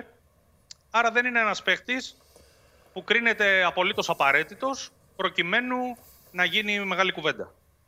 Ουσιαστικά το έχουν αφήσει πάνω του. Okay. Σήμερα έγινε και η πρώτη συγκέντρωση, να πούμε, στους φίλους μας. Ναι. Στην οποία βεβαίως τα βλέμματα έπεσαν πάνω στον Τικίνιο ως νέο πρόσωπο. Υπήρχαν και πιτσιρικάδες. Ήταν και ο Μικρούλης από τη Σενεγάλη, ο Αγλασίμπα, ένας πιτσιρικάς με προοπτική που είχε αποκτηθεί προκειμένου αρχικά να ενισχύσει τον Ολυμπιακό Β και βλέποντας την πορεία του να δούνε πώς θα αξιοποιηθεί. Μάλιστα. Ο Τικίνιο, έτσι σαν πρώτη εικόνα, να σου μεταφέρω από τους συμπαίκτες του, είναι ένα πολύ γερό παιδί, ένα παίκτης πολύ δυνατό κορμί, πολύ καλά πατήματα. Ωστόσο φάνηκε κάπως βαρύς. Εντάξει. Είναι ξεκάθαρο γιατί το παιδί έχει να παίξει μπάλα μήνες. Άρα ενδεχομένως και το ότι δεν θα είναι στη διάθεση του προπονητή λόγω τιμωρίας στα πρώτα 3 παιχνίδια της προκριματικής φάσης, του δίνει και το χρόνο προκειμένου να ετοιμαστεί για τη συνέχεια. Δηλαδή, να το πω ανάποδα. Ακόμα και δικαίωμα να είχε ένα παίξιο, επειδή χρειάζεται δουλειά, ενδεχομένως να μην ήταν μες τον Ιούλιο στις επιλογές του προπονητή. Ναι. Το καταλαβαίνω. Ωστόσο μπήκε με διάθεση, με φόρα, ναι, με όρεξη. Και είναι και λογικό, μωρέ, εντάξει τώρα. Πολύ νωρίς. Ιούνιος είναι. Ξεκάθαρα. Αυτός μπορεί τα Χριστούγεννα να τη βλέπει για την Μπαρσελόνη όπως θέλει. Πολύ νωρίς. Καλά, ότι είναι παίχτης επιθετικός, ναι, υψηλού επίπεδου, δεν το συζητάμε. Τότε τώρα. Αλλά, όπως όλοι, θέλει και αυτός τη δουλειά του. Δεν είναι παταμένα κουμπί και ο παίχτης. Mm-hmm. Φανταστικά. Λοιπόν, πες μου κάτι τώρα. Κοιτάζω εδώ και τα μηνύματα, αλλά λίγο πολύ δεν υπάρχει κάτι έτσι τρανταχτό για να σου το μεταφέρω. Μπορώ όμως εγώ να σε ρωτήσω, υπάρχει εξέλιξη για αυτούς που θα περάσουν την πόρτα? Η εξέλιξη που φαίνεται να υπάρχει, ναι, το θέμα δηλαδή που εξελίσσεται, αφορά κυρίως το ΣΑ και το θέμα του τερματοφύλακα, γιατί έχει αρχίσει να υλοποιείται το ντόμινο που περιμέναμε. Ναι. Δηλαδή ο Ρουί Πατρίσιος, σύμφωνα με τους Ιταλούς, συμφώνησε πλέον με τη Ρώμα. Mm-hmm. Είναι να τελειώσει αυτή η μεταγραφή μέσα στις επόμενες μέρες και το επόμενο στάδιο είναι με διαμεσολαβητή τον Ζόρζε Μέντες να πάει και ο ΣΑ στη Wolves. Μάλιστα. Τώρα υπάρχουν από χθες κάποια δημοσιεύματα ότι ίσως υπάρξει μια σφίνα και της Ατλέτικο Μαδρίτης για τον τερματοφύλακα του Ολυμπιακού. Καλό είναι αυτό για τον Ολυμπιακό, γιατί όταν υπάρχει ανταγωνισμός μπορεί να ανέβουν εκεί οι τιμές. Να θυμίσω ότι ο παίκτης έχει μια ρήτρα 13 εκατομμύρια. Δεν ξέρουμε αν θα φτάσει τόσο ψηλά. Γιατί οι ρήτρες, να θυμίσουμε στον κόσμο ότι αν γίνεται χρήση, πρέπει να πληρωθούν και την ίδια στιγμή. Έτσι, μετρητά. Τούκου. Λοιπόν, στο τέλος ο ΣΑ θα πάει εκεί που θέλει ο Ζόρζε Μέντες εν ολίγης, για να μην το κουράζουμε το θέμα. Ωστόσο, αυτή τη στιγμή που μιλάμε, Παντελή, θεωρώ ότι 80-90% ο ΣΑ δεν θα είναι του χρόνου κάτω από τα δοκάρια του Ολυμπιακού. Φοβερό αυτό με τις ρήτρες πάντως. Και καλά που σας το είπε και ο Σταύρος, γιατί πολλοί ρωτάτε. Και ρωτάνε γιατί, αφού υπάρχει ρήτρα, γίνεται διαπραγμάτευση. Γιατί συνήθως οι ομάδες προσπαθούν να γλιτώσουν κάτι.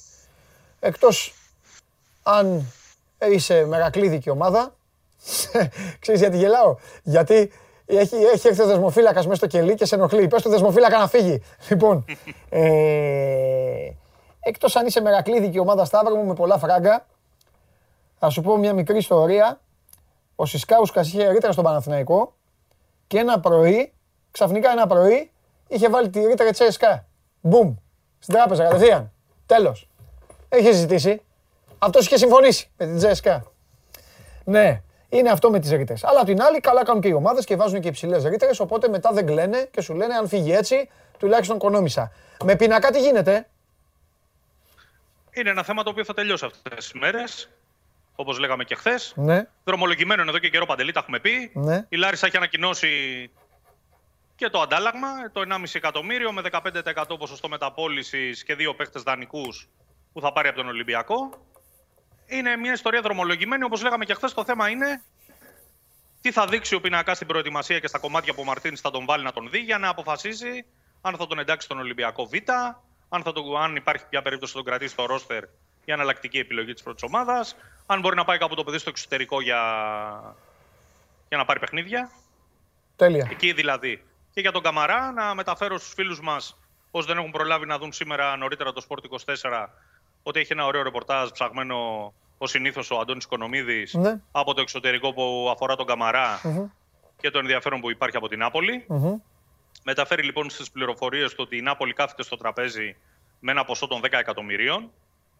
Απολύτως λογικό. Η Νάπολη ξεκινάει από τα 10, ο Ολυμπιακός ξεκινάει από τα 20, προκειμένου να τα βρούνε γύρω στα 15. Ναι. Και σε μια τέτοια περίπτωση θεωρώ δεδομένο ότι ο Ολυμπιακός θα κρατήσει και ποσοστό μεταπώλησης. Ωραία. Και αν πάρεις ένα τέτοιο ποσό, μπορείς να πάρεις και ένα καλό τερματοφύλακα. Λέω εγώ. Και καλό τερματοφύλακα και καλό χαφ μπορείς να πάρεις. Και στόπερ. Και καλό εξτρέμ. Και στόπερ. Επιμένω. Φιλιά, αύριο. Φιλιά στο δεσμοφύλακα. Αύριο. Γεια σου, Σταύρο μου. Σταύρος Γεωργακόπουλος. Αυτά. Αύριο θα έχουμε περισσότερα. Παιδιά, μας πιέζει ο χρόνος. 2 η ώρα. Εντάξει. Όλο θα φάμε και κάτι. Τι θέμα έχουμε το Σπύρο? Δεν συνδέεται. Δεν έχει τηλέφωνο. Δεν γλιτώνει ο Καβαλιαράτος. Θα βγει τηλεφωνικά. Εδώ ο λαός απαιτεί. Δεν με ενδιαφέρει. Σήμερα θα βγει ο Καβαλιαράτος. Βάλτε μια φωτογραφία την καράφλα του. Δεν με ενδιαφέρει ο Καβαλιαράτος. Ο Καβαλιαράτος κάνει ό,τι μπορεί να μην βγει. Σας το λέω εγώ. Να το ξέρετε. Δεν με ενδιαφέρει όμως. Όχι, δεν θα το λουστώ εγώ. Δεν θα πω τίποτα εγώ. Εγώ δεν θα πω τίποτα, γιατί όταν εγώ λέω, εσείς λέτε διάφορα. Και Παντελάρας 10. Εδώ μου στέλνετε διάφορα. Έτσι. Όχι. Δεν ξαναμιλάω. Δεν θα πω τίποτα. Θα πω μόνο εκείνο που χρωστάω αν γίνει. Αν πάει να γίνει. Αν πάει να γίνει. Γιατί εγώ ό,τι χρωστάω το καθαρίζω. Ο κύριος Καβαλιαράτος λοιπόν να βγει στο τηλέφωνο. Δουλεύουνε. Η τεχνολογία δουλεύει. Έχουμε πολλούς τρόπους να βγάλουμε κάποιον άνθρωπο. Δεν ήρθε εδώ. Κάνει τρίμπλα. Τον κυνηγάνε με το Skype να τον πετύχουνε. Συνεχίζει να κάνει τρίμπλες. Θα βγει στο τηλέφωνο. Θα βγει στο τηλέφωνο. Όχι φιλέρης. Ο φιλέρης όχι, δεν έχει αυτά. Αφήστε το φιλέρης. Δεν ασχολείται με αυτά. Είναι τέτοιο. Ο κύριος Καβαλιαράτος έρχεται εδώ και κουνιέται. Ανοίγει το ψυγείο, παίρνει την Coca-Cola, πίνει σε 3 δευτερόλεπτα τη στέβια. Κάνει ένα έτσι και την καταναλώνει. Αντί να πιει zero όπως εγώ. Λοιπόν, θα τον έχουμε. Να πάμε στο mail. Δείξτε μου το mail και δείξτε και το βίντεο. Έχει στείλει βίντεο ο άνθρωπος. Έλα, γιατί θα γίνει διαγωνισμός με τα βίντεο και δεν θα τα έχουμε παίξει. smgo@sport24.gr. Στείλτε βίντεο και δεν θα χάσετε. Οκ. Στο Final Four θα γίνει Final Four. Η εκπομπή θα διοργανώσει Final Four βίντεο. Το ξεκαθαρίζω από τώρα. Κάθε μέρα θα το λέω. Για δείτε τι έχουμε. Σήμερα δείξτε μου τι έχουμε. Γιάννης Κοσμάς. Καλημέρα Παντελή. Δώσε προγνωστικά για απόψε να πάμε ταμείο με σκουάντρα τζούρα. Πω. Τι προγνωστικά να δώσω ρε φίλε. Δεν έχεις εσύ εδώ να κάνεις εκπομπή, να μιλάς με τον κόσμο, να μιλάς και με τον Καβαλιαράτο και να έρθω εγώ εκεί, να κάθομαι, να βλέπω Euro και τη θάλασσα και αυτό. Πω. Μας σκότωσε αυτός. Παιδιά, μας σκότωσε αυτός. Μας εκτέλεσε ο γίγαντας. Λοιπόν... Γιάννης Κοσμάς φοβερός. Άσο είπε ο Τσάρλι, Γιάννη μου. Άσο είπε ο Τσάρλι για την Ιταλία. Τι έγινε ρε παιδί, όταν ένα τηλέφωνο δεν μπορούμε να έχουμε. Ένα τηλεφωνάκι. Παρακαλώ. Δεν με ενδιαφέρει. Δεν χρειάζεται η φωτό του. Δεν χρειάζεται. Τα κάνει επίτηδες. Γεια σας. Ναι, μ' ακούτε? Και εσείς ρε μαζί του είστε. Συμβαίνουν αυτά στις ζωντανές εκπομπές. Πώς τα λένε στα μεσημεριά ανάδικα. Συμβαίνουν αυτά στις ζωντανές εκπομπές. Έλα, βγάλτε τον γιατί θα τα λέω εγώ. Δείξε μια τελευταία το poll. Τα έχω και σημειωμένα, πρέπει να τα προλάβουμε όλα. Πόσο τελείωσε το σκορ. Να δω αν σας επηρεάσει ο καταστροφέας. Α, δεν επηρεαστήκατε με τίποτα. 77,7, 22,3. Μάλιστα. 77,7, Κοντά στο 80% λοιπόν, όχι, ο Ολυμπιακός να μην παίξει στην Α1. Υπάρχει ένα 22,3 συν την τρίτη επιλογή, το ποτέ του Μάνου Κοριανόπουλου. Το ποτέ. Αν υπήρχε το ποτέ, θα γινόταν κόλαση. Κύριε Ριώτη, κύριε Φαβαλιέ, τι γίνεται εδώ? Θα μιλήσουμε. Το.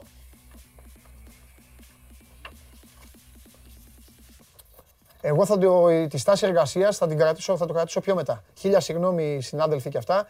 Όχι, εδώ είναι θέμα, είναι θέμα τσαμπουκά πλέον. Είναι θέμα τέτοιου. Θέμα... δεν θα περάσει η κρυψώνα του. Τον έχουμε? Πού είναι? Πού είναι? Έλα, μιλάς? Τι είναι ρε παιδιά, γιατί δεν μιλάει ο Καβαλιαράτος? Λοιπόν, καλά, άμα τον πετύχετε και ποτέ και τον βρείτε, πείτε μου, θα το αλλάξω εγώ τα φώτα αύριο που θα έρθει εδώ όμως.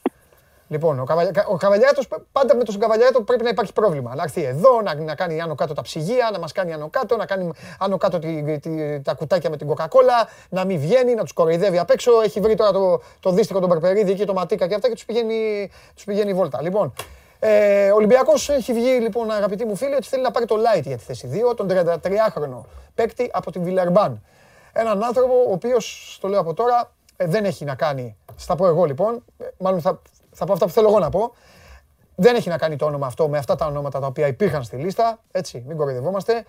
Ποτέ δεν πρέπει να μειώνεις έναν παίκτη, τα έχουμε πει αυτά, μην γυρίσω το χρόνο πίσω να πω πάλι για το Μάρσαλ, για το Σκοτσέζο τερματοφύλακα. Οκ, τι τον έχεις? Χάσατε τη μεγάλη ευκαιρία. Είδε ότι απασφάλισα, είδανε και τον πετάξανε και τον αμολύσανε και του λένε βγες να σώσεις. Σταματάω. Λοιπόν. Τι λέσαι? Εδώ είμαι. Πάμε. Πολύ καλά σε ακούμε. Έχω και τον Άρη εδώ με παπηγιόν. Πολλά φιλιά στον Άρη. Το Άρης είναι ο σκύλος να πούμε. Λοιπόν. Περίμενε, γιατί είναι πρώτη φορά που βγαίνουμε στα Γλάτος. Έλα εδώ, Άρη, να σε πω. Δεν ξέρω, ο Άρης δεν έχει τέτοιο. Λοιπόν, πρώτα απ' όλα, εδώ έχει γίνει... Ζούμε με Skype, είναι μεγάλες στιγμές. Εντάξει, έχει γίνει, ναι, ζούμε μεγάλες στιγμές. Αποθέωση, βγήκες τελικά, έκανες, έφτιαχνες. Πάμε, τι γίνεται κύριε Σπύρο, πες μας τα νέα του μπάσκετ, πες μας, έλα, σπάς και τη στάση εργασίας. Έλα. Ωραία, σε 4 λεπτά δεν πρέπει να τα πω όλα. Όχι, πάρε το χρόνο σου. Για σένα και η στάση γίνεται η ανάσταση. Πάμε, θα τη φτιάξουμε. Σε 4, λοιπόν, ο Ολυμπιακός θα πάρει το Lighty. Λοιπόν, μου στέλνουν και μηνύματα. Μου ήρθαν τα μηνύματα. Λοιπόν, θα τον πάρει για 2 χρόνια. Θα πληρώσει και 200 χιλιάρικα στην Βιλερμπάν. Εγώ αυτό νομίζω είναι λίγο πολύ γνωστό. Το είπες και εσύ. Το που έχω να πω εγώ είναι ότι στα δικά μου μάτια δεν είναι αυτό που όλοι περιμέναμε. Με την έννοια ότι το στυλ παιχνιδιού, δεν λέω για την αξία. Είναι άλλος παίκτης αυτός που περιμέναμε. Άρα θεωρώ ότι είναι πλέον. Θα ανοίξει η πόρτα για να γίνει και άλλη κίνηση. Να υπάρχει ο χρόνος ώστε ο Ολυμπιακός, έχοντας 4 μήνες μπροστά του για να αρχίσει η σεζόν, να πάρει κι άλλον έναν παίκτη. Δεν κλείνουν εδώ, κατά την άποψή μου, οι κινήσεις του Ολυμπιακού. Και είναι πολύ πιο πιθανό πλέον με αυτή την κίνηση να συμπληρωθεί με ένα shooting guard αξίας. Τον έχουμε πει το όνομα, το έχεις πει εσύ πρώτος εσύ. Άρα λοιπόν για μένα και με βάση αυτά που έχω ακούσει και αυτά που έχω ψάξει, θεωρώ ότι ο Ολυμπιακός δεν κλείνει το ρόστερ με αυτή την κίνηση.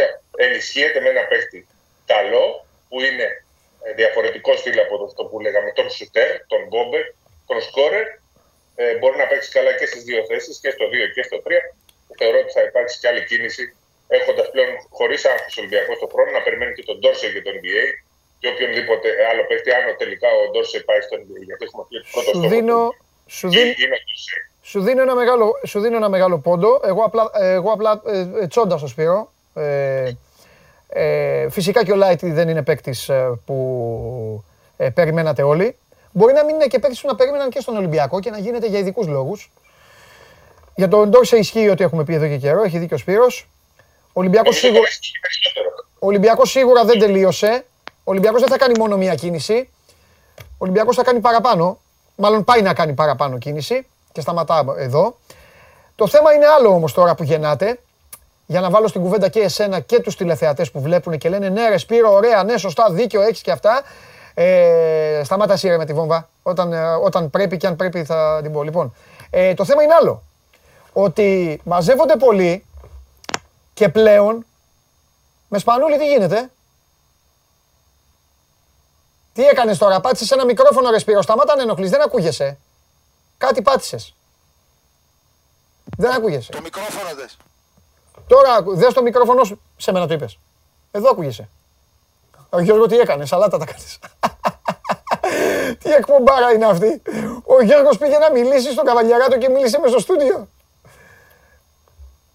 Σπύρο, έχεις την καλή διάθεση να φτιάξεις το μικροφωνάκι σου, να σε ακούσουμε. Ή αυτή η σύνδεση φιάσκο θα συνεχιστεί. Τι ώρα έχει πάει. Έχουμε χρόνο. Λοιπόν, μέχρι ο Σπύρος να το φτιάξει για να μιλήσω και μαζί σας, επειδή ρωτάτε για τις άλλες θέσεις, ρωτάτε για τον Ζανσάρλ. Ο Ζανσάρλ είναι στο... δεν πειράζει, γιατί το κόψατε τη σύνδεση. Αφήστε τον να φαίνεται την προσπάθειά του. Αφήστε τον εδώ. Δώστε μου μια χαρά να τον βλέπω να ταλαιπωρείται. Αφήστε τα λόγω στον κόσμο. Λοιπόν, τον Ζανσάρλ τον θέλει ο... Πέφτει η αποθέωση εδώ, γέλιο. Γι' αυτό σας αγαπάω, έτσι γελάμε. Έλα. Κάτι ακούστε. Έλα, μίλα. Δεν ξέρω τι είναι όπως κάνει, είναι η πρώτη και τελευταία φορά. Ναι, και μην ξαναπατήσεις κανένα κουμπί. Πες ότι είναι να πεις για να σε στείλω στο καλό. Πάμε. Πάμε, έλα. Δεν ξαναδιακόπτω, εγώ φταίω. Έλα. Πάμε, έλα. Ολυμπιακός θα είπαμε. Ναι, πάμε. Θα σας πω. Για εκλογές θεωρώ ότι αύριο θα έχουμε εξελίξεις σημαντικές, αν όχι σήμερα. Αύριο περιμένουμε το πρωτοδικείο. Υπάρχει και ένα θέμα που ακούγεται για ένα νόμο που θα ψηφιστεί. Θα το δούμε αύριο. Αύριο θα τα αναλύσουμε όλα αυτά. Και θεωρώ ότι αύριο στον Παναθηναϊκό θα έχουμε μια πολύ μεγάλη είδηση. Αύριο είναι η συνέντευξη του Τριαντόπουλου.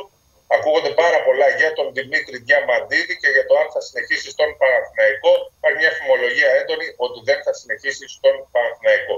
Θα το δούμε αύριο, νομίζω. Θα πάρουμε τις απαντήσεις στη συνέντευξη τύπου του κυρίου Τριαντόπουλου από πλευράς Παναθηναϊκού. Έχει προαναγγείλει αυτή την συνέντευξη τύπου.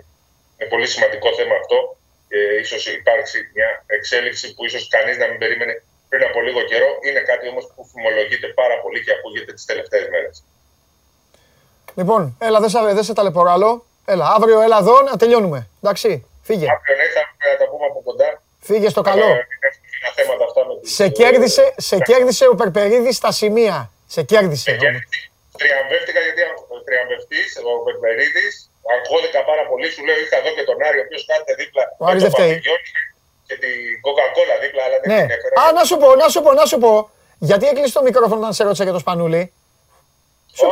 Δεν έκλεισα τίποτα. Λοιπόν, ο Σπανούλι στον Ολυμπιακό θεωρώ ότι δεν έχει να κάνει με ό,τι γίνεται στον Ολυμπιακό με το Σπανούλι. Εντάξει, ρε παιδί μου, αλλά είναι πολύ κοντή. Οπότε ο Ολυμπιακός, άμα τον κρατήσει, θα πάει στο πλάνο που έχουμε πει.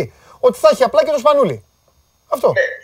Και επίσης, εγώ θεωρώ ότι ίσως γίνει και προσθήκη και αφαίρεση στο τέλος. Λέω. Τι, δεν άκουσα, συγγνώμη. Γίνει και προσθήκη και αφαίρεση. Ναι. Δεν λέω το Σπανούλι. Ναι, εντάξει. Θα δούμε. Έλα. Όταν αρχίσει η σεζόν. Μέχρι να αρχίσει η σεζόν το Σεπτέμβριο. Έχουν να γίνουν πολλά. Και προσθήκη και αφαίρεση. Έχουν να γίνουν πολλά. Όντως. Είναι αλήθεια. Θα τα δούμε αυτά. Αύριο να έρθεις εδώ αναλυτικότατος. Έλα, φιλιά. Μεγάλα πολύ προβλήματα συνδέσεις. Μπράβο στον Περπερίδη. Φιλιά. Χαιρετίσματα σε σένα, στο όμορφη καραφλίτσα σου και στα ακουστικά του Στράτου Διονυσίου του Συγχωρεμένου. Φιλιά πολλά. Λοιπόν. Ό,τι και να προσπάθησε να κάνει ο Καβαλιαράτος, ό,τι και να προσπάθησε, ο αρχισυντάκτης αυτής της εκπομπής, ο Γιώργος Περπερίδης, τον κέρδισε θέλοντας να μιλήσει μαζί του και πατώντας το κουμπί και να το πει σε μένα και κατά λάθος το είπε στο στούντιο. Λοιπόν, είναι μια μεγάλη νίκη για την... είναι μια μεγάλη νίκη της τεχνολογίας, έτσι. Αυτό που έχω να πω, όλο αυτό που παρακολουθήσατε, αυτό που έχω να πω για να σας κλείσω, να πάρω την μπάλα για τον Παναθηναϊκό, είναι πολύ σημαντική ημέρα, είναι πολύ σημαντική η συνέντευξη του Τριαντόπουλου, ισχύουν τα ονόματα που σας είπαμε χθες, ισχύει αυτό το θέμα με το Διαμαντίδη, πρέπει να δούμε ποια θα είναι η εξέλιξη. Είχα πει μόνος μου, θυμάστε, σε αυτό το τετράλεπτο που είπα κάποια πράγματα, ότι το καλοκαίρι αυτό για τον Παναθηναϊκό θα είναι πολύ ζεστό. Θα γίνουν πολλές αλλαγές. Θα γίνουν πάρα πολλά πράγματα που θα απασχολήσουν το ρεπορτάζ, θα απασχολήσουν την κοινή γνώμη και τον κόσμο του Παναθηναϊκού. Ο καθένας αυτή τη στιγμή έχει τα δικά του ζητήματα. Ο Παναθηναϊκός έχει ένα ζήτημα συνολικό. Τι θα γίνει με το διοικητικό του σκέλος, τι θα γίνει μετά με τον προπονητή και με τους υπόλοιπους. Στον Ολυμπιακό δεν υπάρχει θέμα διοίκησης, δεν υπάρχει θέμα προπονητή. Είναι θέμα αυτή τη στιγμή, έχει δύο άλλα μέτωπα ο Ολυμπιακός. Έχει το θέμα των μεταγραφών του, έχει το θέμα των κινήσεων των οποίων πηγαίνει να κάνει και και έχει ξεκινήσει και τις κάνει, γιατί και ο Λάιτι μεταγραφή είναι. Okay, όπως και ο Walkup είναι μεταγραφή, όπως και ο Φόλεν είναι μεταγραφή, όπως και ο Λούτζης είναι μεταγραφή. Μαζεύονται, το πώς θα μοιραστεί η μπάλα στο γήπεδο θα το δούμε. Θα δούμε να τελειώσει και το θέμα του Σπανούλη, συν όποια εκκρεμότητα υπάρχει ακόμη. Μην με ζαλίζετε, σας εξήγησα κάποια πράγματα όταν έρθει η ώρα. Και αν έρθει η ώρα, γιατί είμαι ξεκάθαρος, έτσι, θα γίνει εδώ. Κοντοζυγώνει. Λοιπόν, αυτά. Και φυσικά το δεύτερο θέμα του Ολυμπιακού και πολύ πιο σοβαρό είναι αν θα παίξει του χρόνου στην Α1, στο πρωτάθλημα με τις εκλογές. Μην το ξεχνάτε. Αυτό είναι πάρα πολύ σοβαρό. Τι πήγε, η ώρα πήγε 2 ακριβώς. Κύριος είμαι, όλα καλά, όλα ανθυρά. Θα πάρετε και τις απαντήσεις και για όλα όσα θέλετε και για Ζανσάρ και για Βεζένκοφ και για όλους. Σας ευχαριστώ πάρα πολύ. Είναι πολλά τα μηνύματά σας. Κλείνουμε απότομα. Πρώτη φορά κλείνουμε και τέτοια ώρα, έτσι. Υπάρχει στάση εργασίας. Μείνετε στο Sport 24 να διαβάσετε όσα θέματα έχουν ανέβει. Μέχρι τις 6 ώρα να γίνετε πιο σοφοί. Έχουμε Euro σήμερα 3 αγώνες, το βράδυ Squadra Azzurra και αύριο 12 η ώρα εδώ μαζί με Coca-Cola Show Must Go On Live. Είμαι ο Παντελής Διαμαντόπουλος. Σας ευχαριστώ πάρα πολύ και για σήμερα. Αύριο στις 12. Φιλιά!